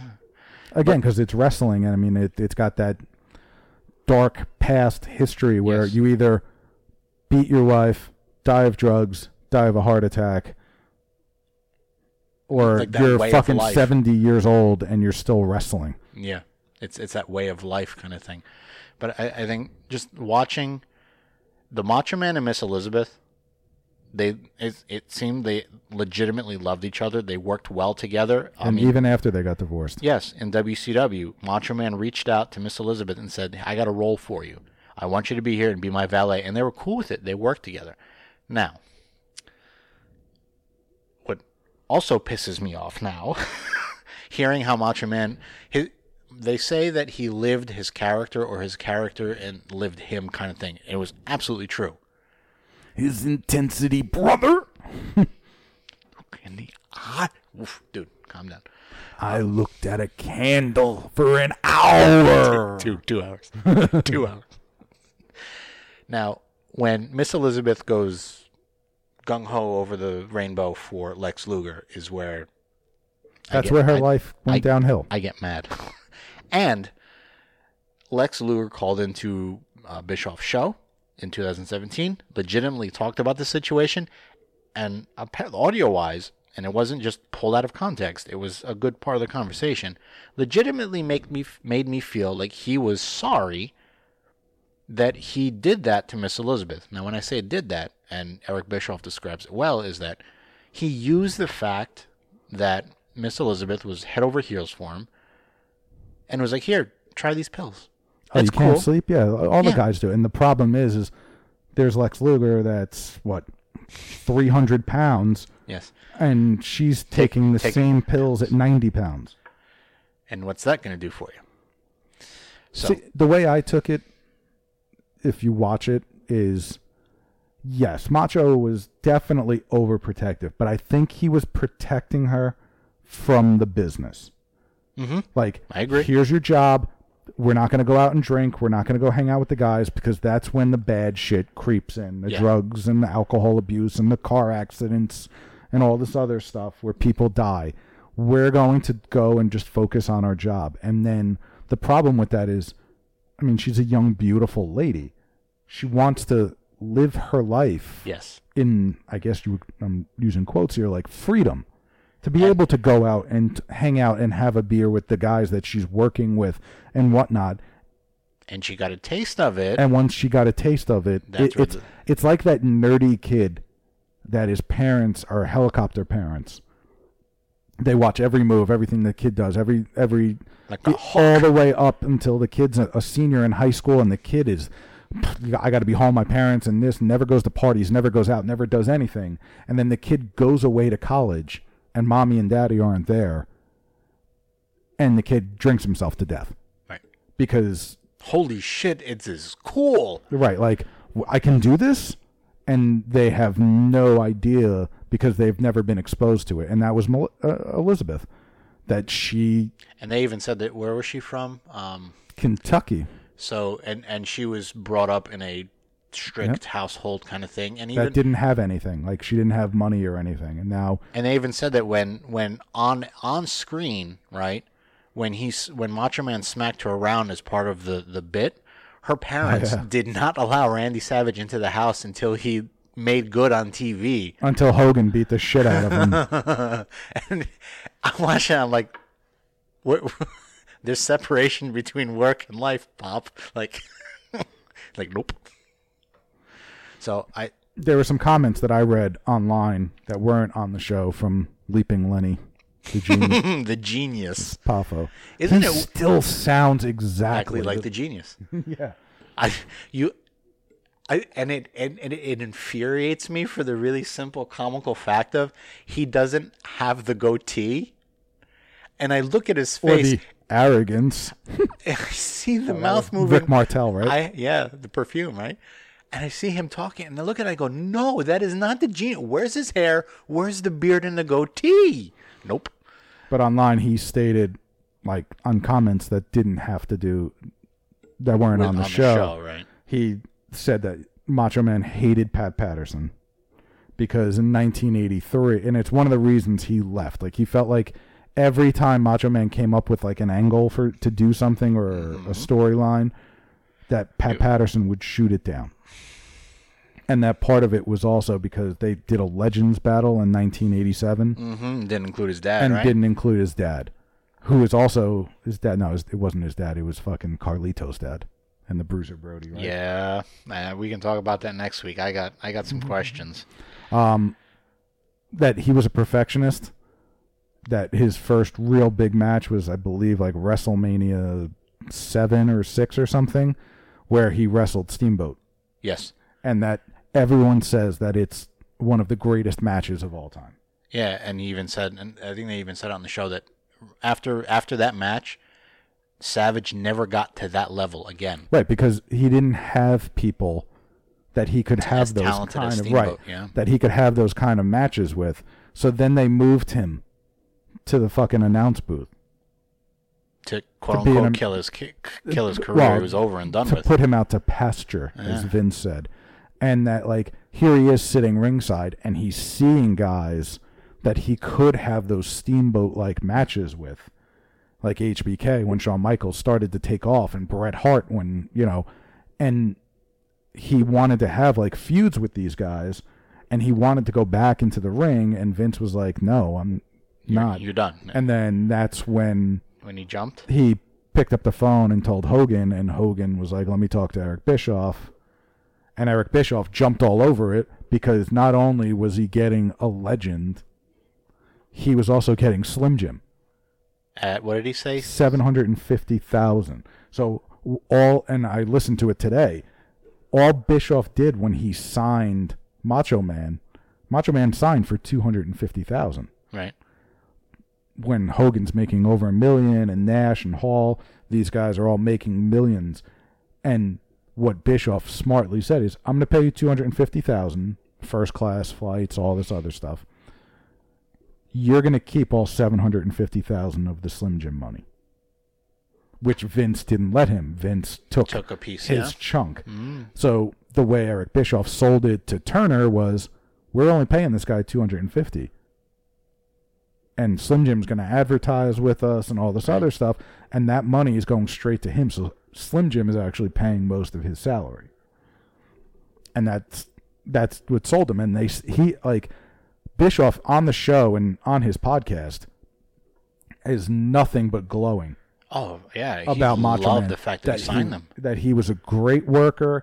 That he never really complained about, you know, working with people or anything. He goes. He had to be talked, not talked into. He had to have explained to him when he lost, like when he had to go when he had to let somebody else get over on him. Mm-hmm. All he wanted to know is, okay, I'll lose, but explain to me the end game. For that wrestler or for Savage Both. himself? For both. Okay, like where, where where this, does it go for where, you? like let's start from the end Mhm, And work and our way work our to way to the beginning um but he had nothing but great things to say and he like you said in the documentary you felt that bischoff was hurting when elizabeth died Oh yeah. Everybody. the other the other wacky thing too. is why isn't she in the hall That's one. Two. Why wasn't she in when when Ran- Randy went in? That duh. Three. Scott Hall doing commentary on this thing. I'm sitting here going. oh that's the montreal screw job the, his comments on the montreal screw Are job even better? are so much better I'm so much better I'm watching him on this thing and I go, this is Razor Ramon. Holy shit. it just, it blew my mind. right down to the he does the fucking show with the toothpick in his mouth And he's doing, and he's doing the Macho Man voice with a toothpick in his mouth. And it just stayed there, didn't move, didn't spit out nothing. I'm like, holy crap. But th- that's like the real Scott Hall. It's not Scott Hall on booze, and not Scott Hall on drug. That was That's DDP Yoga DDP Scott yoga Hall. sobered Scott Hall. Scott Hall. And it's a shame because you know what? He looks good. Nah, I wouldn't go that far. But you know, guys like him, Hogan, Hall, I mean uh, Nash, like they've got such a mind for this business that if you gave them a chance to write But I think a storyline or two. but I think that's what happened in WCW. Yeah, but I'm talking now, where they're Oh. not involved, where Oh. they're not the wrestlers. Gotcha. You go, look, This is your role, Like if, yeah. if, if I'm Vince Yeah. and he's bringing back everybody because he brought back Jim Cornette and you know Mm-hmm. whatnot, like I go to Nash and I go, look, here's three wrestlers: Balor, uh, Roman Reigns, and Kevin Owens. I want you to write me three storylines that involve some combination of those guys. Just write me. Tell me the end, the beginning, the middle, the end. Yeah. Who's the heel? Who's the face? And submit it to me. And if I want to use it, this will be your Yeah, you pay for your your you know your tryout. And see what those three guys like. I would do the same. I, I don't know why they never did this when Bischoff was working for them. Heyman's working for them, and Vince is working for them. Why they never did a fucking all three of them feuding against one another. Yeah, like ownership feuding with just Have them have Yeah. them going and like trying to sign guys as agents It's like a WCW versus WWF versus ECW and have those guys work not on separate shows. Have them all be on the same show. it, you could use it to your advantage because what they used Bischoff for was simply like Vince saying, "Yes, Shock value. he was my competition. Oh my goodness, he's here. You done? Yeah, the the the, the shine comes off of the the, wow. Yeah, Really quick. Because like, look, I got him. He didn't get me. Yeah, well, that's why he did it. And I, I again, I, I know listening to the, his podcast and stuff that like Bischoff deeply respects Vince McMahon. Like even though they were competitors, I don't think it goes the other way. Oh no. Oh. Like I think Vince kind of like like puffs up knowing that and, he and Eric and Eric Bischoff's like, all right, it was a business. I did what I needed to do. Yeah. it worked. And you know what? and we're still talking about what I did 20 years later. Uh, speaking of 20 years later and WCW, Vickie Guerrero gave an interview. Why? For what? Excuse me. Yeah, Ugh. Dumb fucking gimmick. Well, she talked about that a lot of people give her shit that the only reason she got hired It's is 'cause Eddie her- died. Is because Eddie died. But apparently, she said that there were talks before Eddie died to bring her on as like a the managerial Eric It Bischoff kind of. It just thing. it looks bad, and it will never change. well, this comment doesn't help her. no. Where she was like, "I think Chris Benoit should be in the wrestling, the WWE Hall of Fame for mm. wrestling." She goes, "He did a lot of good before his ultimate demise." And yes, people are going to remember him for what he did, but people should also remember that, you know, he was an excellent wrestler and he did a lot for this business. Mm, does Vicky realize that pretty much the moment that it was solidified that Chris, look, Chris Benoit killed his wife and kid and killed himself that night or whatever on Raw they, They paid a, a tribute a ten bell tribute and whatever time after that when it found out that Benoit did it, WWE.com scraped everything. that show at like 9:30 took a like it, it, it veered really it went from guys wearing like it was in an empty arena right too like there were no fans or anything Mm, yeah. i'm pretty sure it was like guys would just come down to the ring there'd be no intros no nothing feuds no longer existed because at that time vince was technically dead because that's when his limo blew up and he Yeah. was in it and then he showed up on tv which killed that whole thing. Um, but there was like nobody in the arena. And they would come out and wrestle and they all had like armbands and his shirts. And then like 9:30 came and it was like all right fuck he did it. All right just go out there and wrestle. Like we're not gonna have we're commentating or anything. We're just gonna we're not gonna mention it anymore. And WWE.com scrubbed it.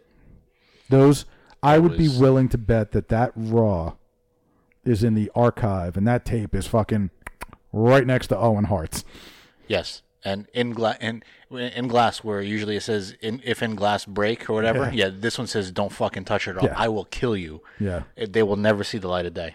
i'm sure that there's a couple of those tapes Somewhere, Yeah. Yeah, but I, Vince no, I meant like I meant Oh, there's a couple of tapes in there that are locked away that are Oh, never going to gonna be, seen again. Yeah. It should be that fucking Buff Bagwell Booker T match on the first night after they bought Nitro. Yeah. Well, hey, one became a gigolo, and um, yeah, the other guy has a wrestling school.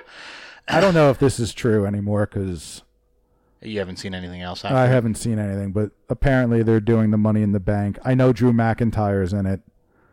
Um, I know Rey Mysterio's in it. Win, loss. I know, fuck, who else is the other guys in it? But it's all the it's all the people that you're gonna look at it and go, This looks like a SmackDown. Drew Drew McIntyre's gonna win it. Yeah. like Like, Drew McIntyre's obvious. gonna win it. Like putting Aleister Black in there and Ricochet, cool. I, I know Ricochet's in it. They're gonna do the spots. Mm-hmm. Lars Sullivan's going to dominate somebody. It's going to end up Lars Sullivan and Drew McIntyre, and because Drew McIntyre is the vet, he's he's going to win. And Drew McIntyre, I mean, Lars Sullivan's going to destroy Rey Mysterio because that's where I think they're going with this feud. Yeah, I know. How many times am I going to see Rey Mysterio fight a giant? I just want to keep seeing him get thrown into a trailer. And I don't care if I need to keep watching that video from WCW. I, that's all I want to see. Because that's all I remember Rey Mysterio, remember Rey Mysterio as. Not this Booyaka Booyaka 619 shit. No, he, he got fucking tossed into a fucking media truck. All right, so enough with the news. On to the segments. What makes a great WWE crowd? Um, my only caveat with this is prior to when um, that WrestleMania in, in New Jersey and Yeah. in Newark, that the crowd when the crowd took over for Fandango. If you want to have this conversation for prior to that, all all well and good. Anytime after that is a no go, because now the fans think they're entitled Yeah. to be the show, and Do the you- wrestlers are just entertaining them. Do you think fans are more knowledgeable now? And because the internet, yeah. There's Yeah. there's and not to knock on us, there's too many wrestling podcasts out there. There's too many um, internet websites and, and bulletin dirt boards of, and rumors and everything. There's just so much out there. And I even think Lio Rush mentioned something. There's so much crap out there that people write, and then people believe it, and then I'm screwed kind of ideal. And I think that's what happens. There's so much.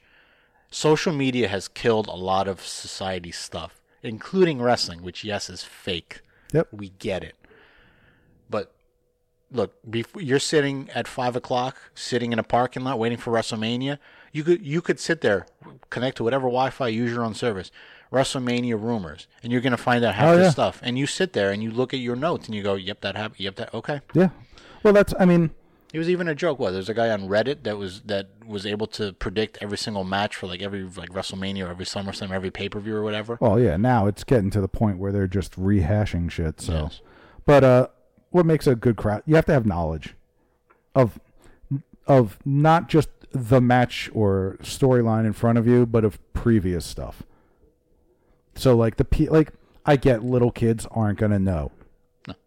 Okay, the little kid who's still cheering for Roman Reigns and, and whatnot. That's great. That's that's what That's what you want. that's what that's what makes wrestling That was us at the great. beginning. Right, that's innocence. you know, like that's the innocent. That's awesome. Like when I was at WrestleMania and the little kid sitting next to me, he, he had to be like 10, 11 years old. You and that kid were both ten years old. right, but the, the, when that kid turned around and was like, Rey Mysterio's going to win this match, and I think he was fighting fucking Samoa Joe. I was like, yeah, that's not happening.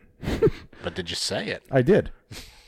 and he goes, "Why?" I was like, "Because Rey Mysterio has like a broken ankle, and they're not going to put a belt on him.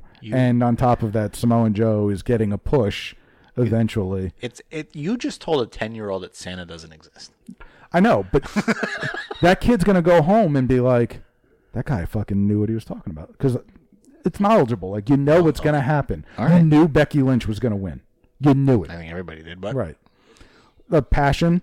It's great that when crowds are into it, like you said, the Fandango crowd and the Yes movement, and when they fucking were chanting "na na na na" to Lesnar and Goldberg, mm. that's awesome.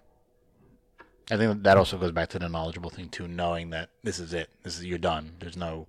Yeah, and you got to play along with the wrestlers. You know, that's another thing. Like, boo the person that should be booed, cheer for the person that's going to be cheered. do the you suck, do the John Cena sucks. Like that's what when you're sitting at home and you're watching the crowd, that's that's that's what makes it more enjoyable. Since we were talking about like the the atmosphere of Madison Square Garden and whatnot, when you see that on TV and you hear the pop of the crowd and all that stuff, that's what's awesome. Yeah, I agree with that. Um, call them out when they mess up. The old ECW, you fucked up. You don't really see it as much anymore. No, and they also mute it once you start going in that direction. They got you. I'll tell you what they don't mute it. What? The CM Punk shit. The other day on Monday when uh, Shane came out and he was in the ring and he was walking out and the whole crowd started chanting CM Punk and he just was like, Like, you, you get it out of your system. Yeah. and Why- don't be lazy with your signs. You don't see the good signs anymore. You know, like Don't, don't they take signs now? Like, yeah, but remember like when they would go like three minutes or four minutes before Raw started, you know, Yeah, you're you watching Law and Order and they would be like, and we're here live in Birmingham, Alabama, and you know, and you would see all these fucking signs. You, there was always like three or four signs that, you know, when the crown, pa- when it, the camera panned to the crowd and you'd be like, that's a fucking funny sign. Yes. you know, like, you know, I remember the rock ones would always be like people making fun of the corporate rock or, Mm-hmm. but you know, now we got to talk about what makes what gets a wrestler over with, a with crowd. the crowd. Yeah, the, see, there are things. The the old school is gone. Like talking about that show, you know, the wrestling Mm-hmm. in the the dark side of the ring. That stuff doesn't work anymore. And as much as these older guys want to turn around and talk and say, you know, like, well, it's still the same. There's a good guy and a bad. That doesn't work anymore. You look at Elias. Like Elias is a great character, He's a heel, and you're not supposed to cheer a heel. but you are. yeah.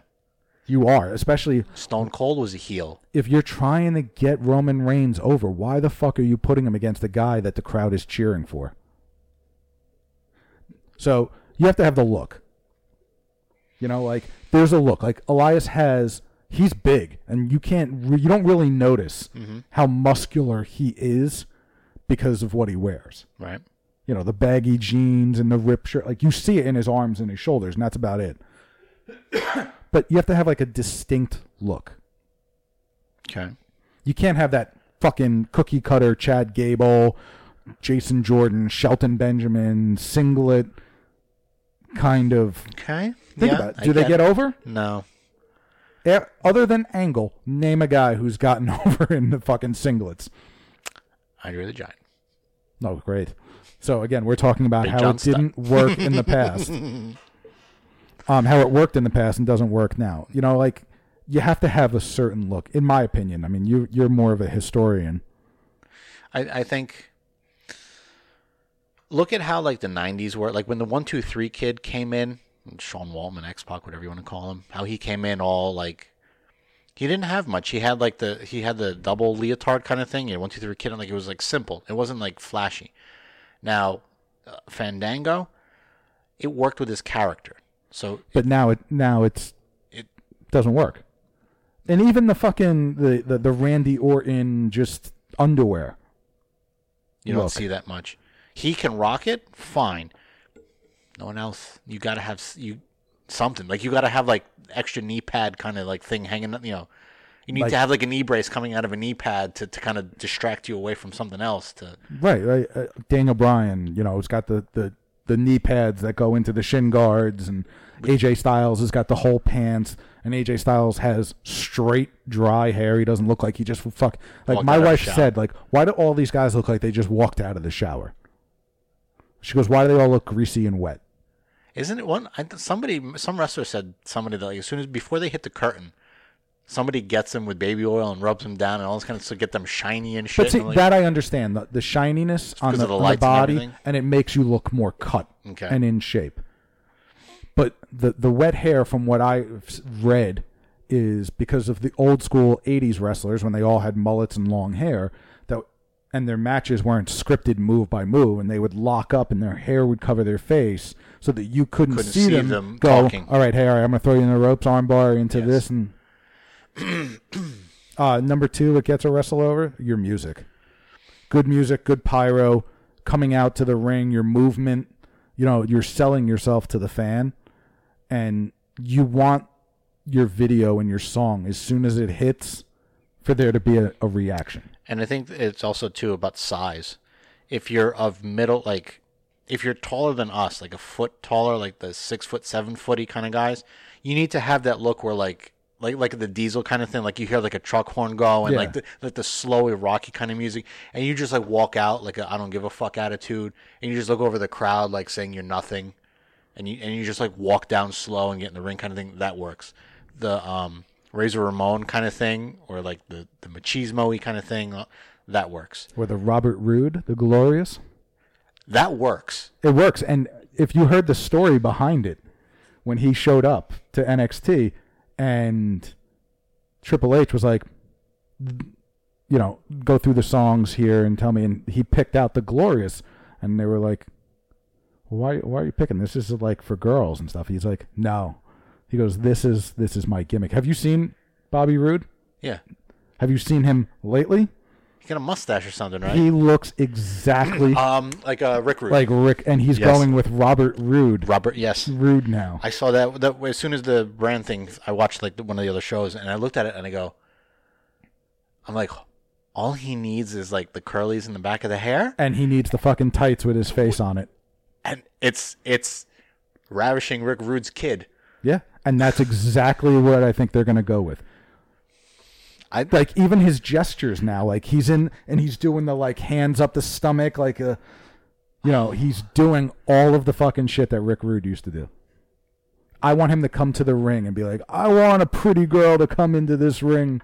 then then who do you Bobby Brain Heenan him with? Paul Heyman. Paul Heyman. There you go. Especially if Brock is really retired. I mean, God knows he doesn't need money. No, Uh, your charisma, Mr. Charisma. you have to live your gimmick like watching the macho man thing and they're like he lived like life imitated art and art imitated life you know people have to believe in your character good or bad you have to sell it on and off hmm. I agree. like i believe that Sami Zayn's new character where he's like coming out and basically Like shit talking. shit talking the whole industry that's probably him the indie guys, Yeah. right, who get this push have that because like you know, Vince McMahon, you've kept me under your thumb career wise because I was an indie guy. yeah and that's and what this is and this would be a perfect spot. Per- CM Punk comes back and goes, I relate. Let's go.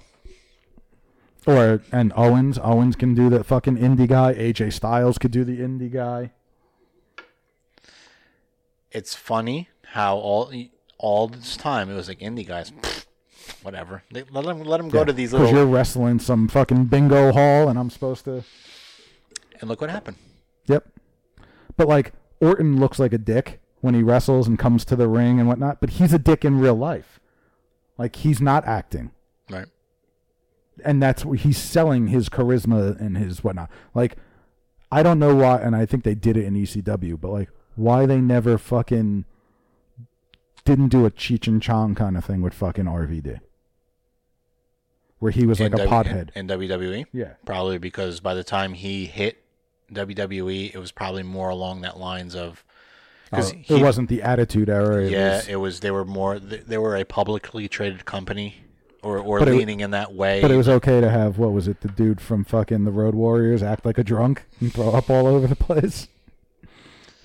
And then he actually did kill himself, drinking himself to death. I, I think the RVD pot thing. I that might be one of those like jumping the shark kind of things, where it's like RVD. You know, he's for pot. Okay. You know, like it's. I think even now, like with him going back to Impact, I think on his his unitard or whatever or whatever you want to call that, he has he has like pot leaves on it, like as part of his design. He's ever had that yin yang thing, so he's But like you could have sold it in other ways. Like you could have had him like in the locker room and somebody opens the door and Like a a bunch of dealer? smoke comes out. Yeah. No, and a bunch of and they're like, "All right, man, you got to wrestle your match." And he's just like, "Wait, what? Like what match?" And you put like fucking Grateful Dead posters in his locker room and you know like the fucking hanging tie dye kind Mm. of, and you just have him live it like, "Wait, wait, wait, I forgot what." And you have him come to the ring and he's like. He just walk like he sees a kid in the ringside with fucking popcorn and just walks over and starts eating. But let's let's bring reality into it, right? You smoke pot. You don't just go like that and you know go, okay, I'm ready to go. I'm ready to wrestle. Yeah, can't- and you, you make can't- him lazy. You make him like he goes for an armbar and fucking misses and twirls around. That's the that's the first hour overall, right after your your setup. And then you have him when you do a fucking promo backstage, and you're like, "So, what do you think about your match tonight?" He's like, "I'll tell you what I've been thinking about. Did you ever think about the universe? It's humongous big. It's enormous. Like, what if we're just one little speck of salt in a whole salt shaker full of universes? And you just have him just fucking just, and like, you have who was who fucking Ambrose's chick, Yeah, Renee. Renee Young. Young, and you just have her like. You you put the camera on her going. And no, or you just have her do like a fucking gym from The Office, where she just like looks into the camera, like, What do you want? what do you look yeah, at me for? what, what am I gonna do with this? uh, your your move set list has to be good. Today, everybody like all of the moves that wrestlers use today used to be finishing moves in the '80s. Power bombs, power slams, Like- hard clotheslines. Like, imagine Kevin Owens using that power bomb that he fucking throws the guy into the Yeah, the sitting power bomb. yeah. the, the or the ring mat. oh yeah, yeah, yeah. yeah. Like when you- that would have been a fucking huge finisher in the 80s and 90s. And now he uses it as a setup for one another move, yeah, for like cannonball thing, which is which is dumb. stupid. But you know, like the moves have to. What got Brock Lesnar over was his look. He didn't really have charisma. His music was awesome, Yeah, and his move set list, where, where he was just fucking throwing people. yeah, it worked. Yeah, And it can't be a spot fest because you won't get over. you need to do what Kofi Kingston did to get to this point where you put him in a Royal Rumble. Your feet can't touch the ground. So what does he do? He does handstands walking around the ring. Great. If I see that like three, four Royal Rumbles in a row, I don't mind because that's pretty cool. Because I figure Right. out he's athletic enough that he can do that. Not that I expect it, but seeing it is like, all right, that's cool. It goes with his character. Right, Now, or- give me a little bit something more with Who- that. But Who was the fucking British guy that was the high flyer that got fired? a British guy, that was a high flyer. Yeah, recently. Uh, Neville. Oh, Neville, yeah. But like he had good moves. But like, how He many loo- times he looked? He looked like he didn't belong in a lightweight division. No, and then he's doing that fucking twisty falcon spin finishing move, and you go like, all right, it's cool, but like after you see it once, twice, you know, like the swanton bomb. Oh yeah, right. And now that everybody's more of a high flyer, that Yeah, swanton thing and- is it's like a clothesline now. yeah. It's it's it's not anything See, big. and and what sucks is we're 40s. We've seen this. Now we're trying to see the fact that they took away the pile driver because you can risk somebody breaking a neck. right, because- which is because- why I don't think you see AJ Styles do the Styles Clash that much. Because I mean literally when you're doing that pile driver, you have to have your hand on that guy's thighs as he's dropping and you got to push up so your neck doesn't Yeah, Isn't that how uh, Austin got fucked up? Yeah. He got dropped on his head and by Owen. something. Yeah. Owen Hart, I want to say. But like, as cool as Elias is, you you have to have a, a, a good finisher. He his finisher is just the perfect plex. Was that not a great name for a finisher? Yeah. Oh, absolutely. but all it is is you hook the guy's leg and do a suplex, Okay, but the perfect plex. and that's supposed to knock a guy out. Meanwhile, Brock Lesnar is picking you up and fucking throwing you around the ring. No, And they're the same. Fu- they're the. Sa- they're supposed to be the same power that's supposed to take somebody out. but the perfect plex was you connect you connected your thing so when you suplex him, his pin him. shoulders are down. Yeah, I know. So that's But Elias is the same. It's the perfect plex, except he doesn't pin you with it. Oh, he oh he hooks just your leg he just does it and, and then then pins you. Yeah, Okay. No. it's a fish hook suplex. Fucking look at you losing. Well, played a terms. video game, so I know. And then you have to. Have, the probably the most important thing is the mic skills. There If are you- there are there are only three people that I can think of right now who have the perfect mic skills. Rock, Jericho, Kennedy. no, I, that's why I have him on here. Like you, Mister. yeah, you have to sell your attitude, and you can do it, and you have to look natural. Like ta- re- again, I hate keep going back to Bischoff's fucking podcast, but all of those old school guys, Hogan, Hart, Nash, Hall, like Sting. Give me my talking points And let me run. and let me run. Tell me what I have to tell me what I have to the message I'm trying to get across and I'll do it. And give me my time, it- give my pointers, and yeah. And there there aren't many guys that do it today. Rollins kind of has it. Hmm? You don't want Booker T to do it. No. We're coming for you. Yeah. Sherry going, But- you, you did not just say that. if if you and Elias is good on the mic. Yes, he is. He he's very good. It, it's natural. I think that becomes natural for him because he's an actual musician too. So it's Right. But it it you can get over like you you might not have good moves, mm-hmm.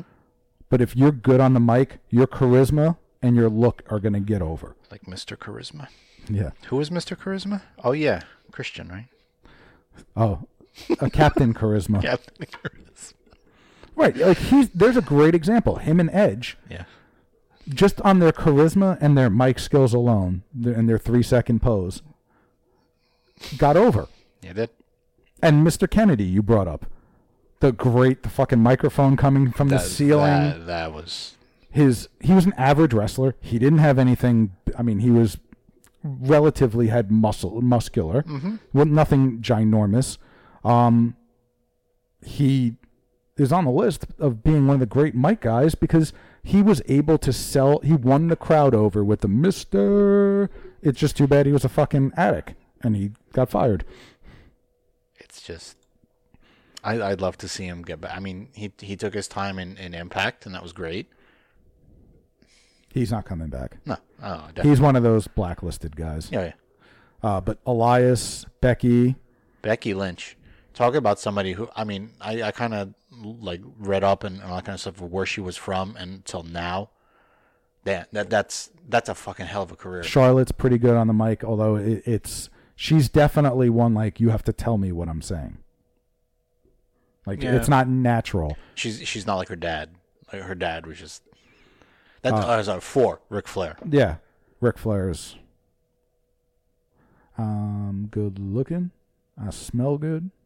Triple H is great, but he comes from that rock, Yeah. Stone Cold, Jericho. Yeah. Shane's pretty good. I like Shane's new thing where he comes to the ring, uh, Shane McMahon, and he makes the guy like, no, no, no, the best in the world, and he like holds his hand up to the guy, keeps saying it. It's kind of like what The Is he- Rock used to do with the, And also like Rick Martellish kind of like a but th- again, old younger crowds don't know Oh, that Rick stuff. Martel- yeah. It's it sucks, like you said, for guys in our age that have seen the the the rotation. if yes, if you can take a Rick Rude and tweak it up a little bit today, I'll be okay with that. Because so if you be- take because Bobby you- Roode- because you're mixing, right? You're taking this generation's Bobby Roode, although he's in his 40s, so it's whatever. Yeah, but But still, you're taking. he doesn't look like he's in his forties. you take the old gimmick, you're taking your new gimmick, and like you're you're paying respect to that. I always thought that Bobby Roode was a, a tree thing from Rick from Rick Rude. I, I always thought that just because of the name. I know it was spelled differently, but you know you have to spell it different. To Yeah, but you don't want to go. That's that's so hacky. If you're like, he's Rick Rude's illegitimate son, like, no. I thought he was. like I thought it was. Oh, you thought it for real, yeah, but- like a like a Rick Charlotte. and even when they are legitimate fucking kids, well, some, they don't play that Well, gimmick. look, look at look at Mr. Perfect's. Look, look at Mr. Perfect's kid. Holy hell! Did you uh, fall out of the bat Yeah. tree? The genetic tree oh. left a couple of leaves off Oh wow! when it came to you. I think we tried. You broke off a stick and you essentially just replanted it, and it didn't grow much. And that's that's that's that's Curt Hennig's kid. Speaking good on the mic, you, you left out Paul Heyman. He's another natural. Like he is naturally. I just, I just, I just think Paul Heyman is going to have a heart attack in the middle of the ring, and everybody's be like, "Oh shit, that's a cool gimmick." I said that the same thing about Ric Flair about seven hundred times. Yeah, but Paul Heyman looks a little. he needs to lose a poundage or two and stop sweating. Because, well, remember what remember what we saw with the Ultimate Warrior after WrestleMania? We're coming for you, brother. High stakes, Brother. high stakes and super kicks podcast. HSSKpod.com. We're all over the place on the internet. Player FM, Spotify, Google Play, iTunes, Podbean. You can find us on Twitter and Facebook. It's all on the website, especially our contact us page. Mentioned a few times to let us know what you think on uh, this week's show. Next week's going to be pretty good too. We're going to be talking about a lot of uh, another one of those. Uh, I think we put the the uh, Brody uh, Bruiser Brody uh, death on there, so I'm eager to talk about those. Um, like I said, I was I was ha- I'm happy with these documentaries. We can talk about these for fucking Every days. Wednesday. Yep. Talk every about Wednesday. them for days. Yeah, we're also going to talk about if you had to make wrestlers into superheroes. Oh boy. Because apparently there was a big movie out. I don't know, some comic book movie. Uh, sorry, I was watching a bunch of dead guys fight on a screen that everybody bitch about was too dark. When you're fighting fucking dead people at night, the fuck you expect? I know. I'd like to live in a world like reality. That's why I watch wrestling. we could have ended it with that, but anyway. Dave, what do you have to say to these folks out the the rubes out there? All you fat, ugly, out of hmm. shape New Jersey hot dogs. Keep your voices down, while Dave hmm. over here tells you a thing or two about a thing or two. That's all Rick Rude, right? Yes. Toodles.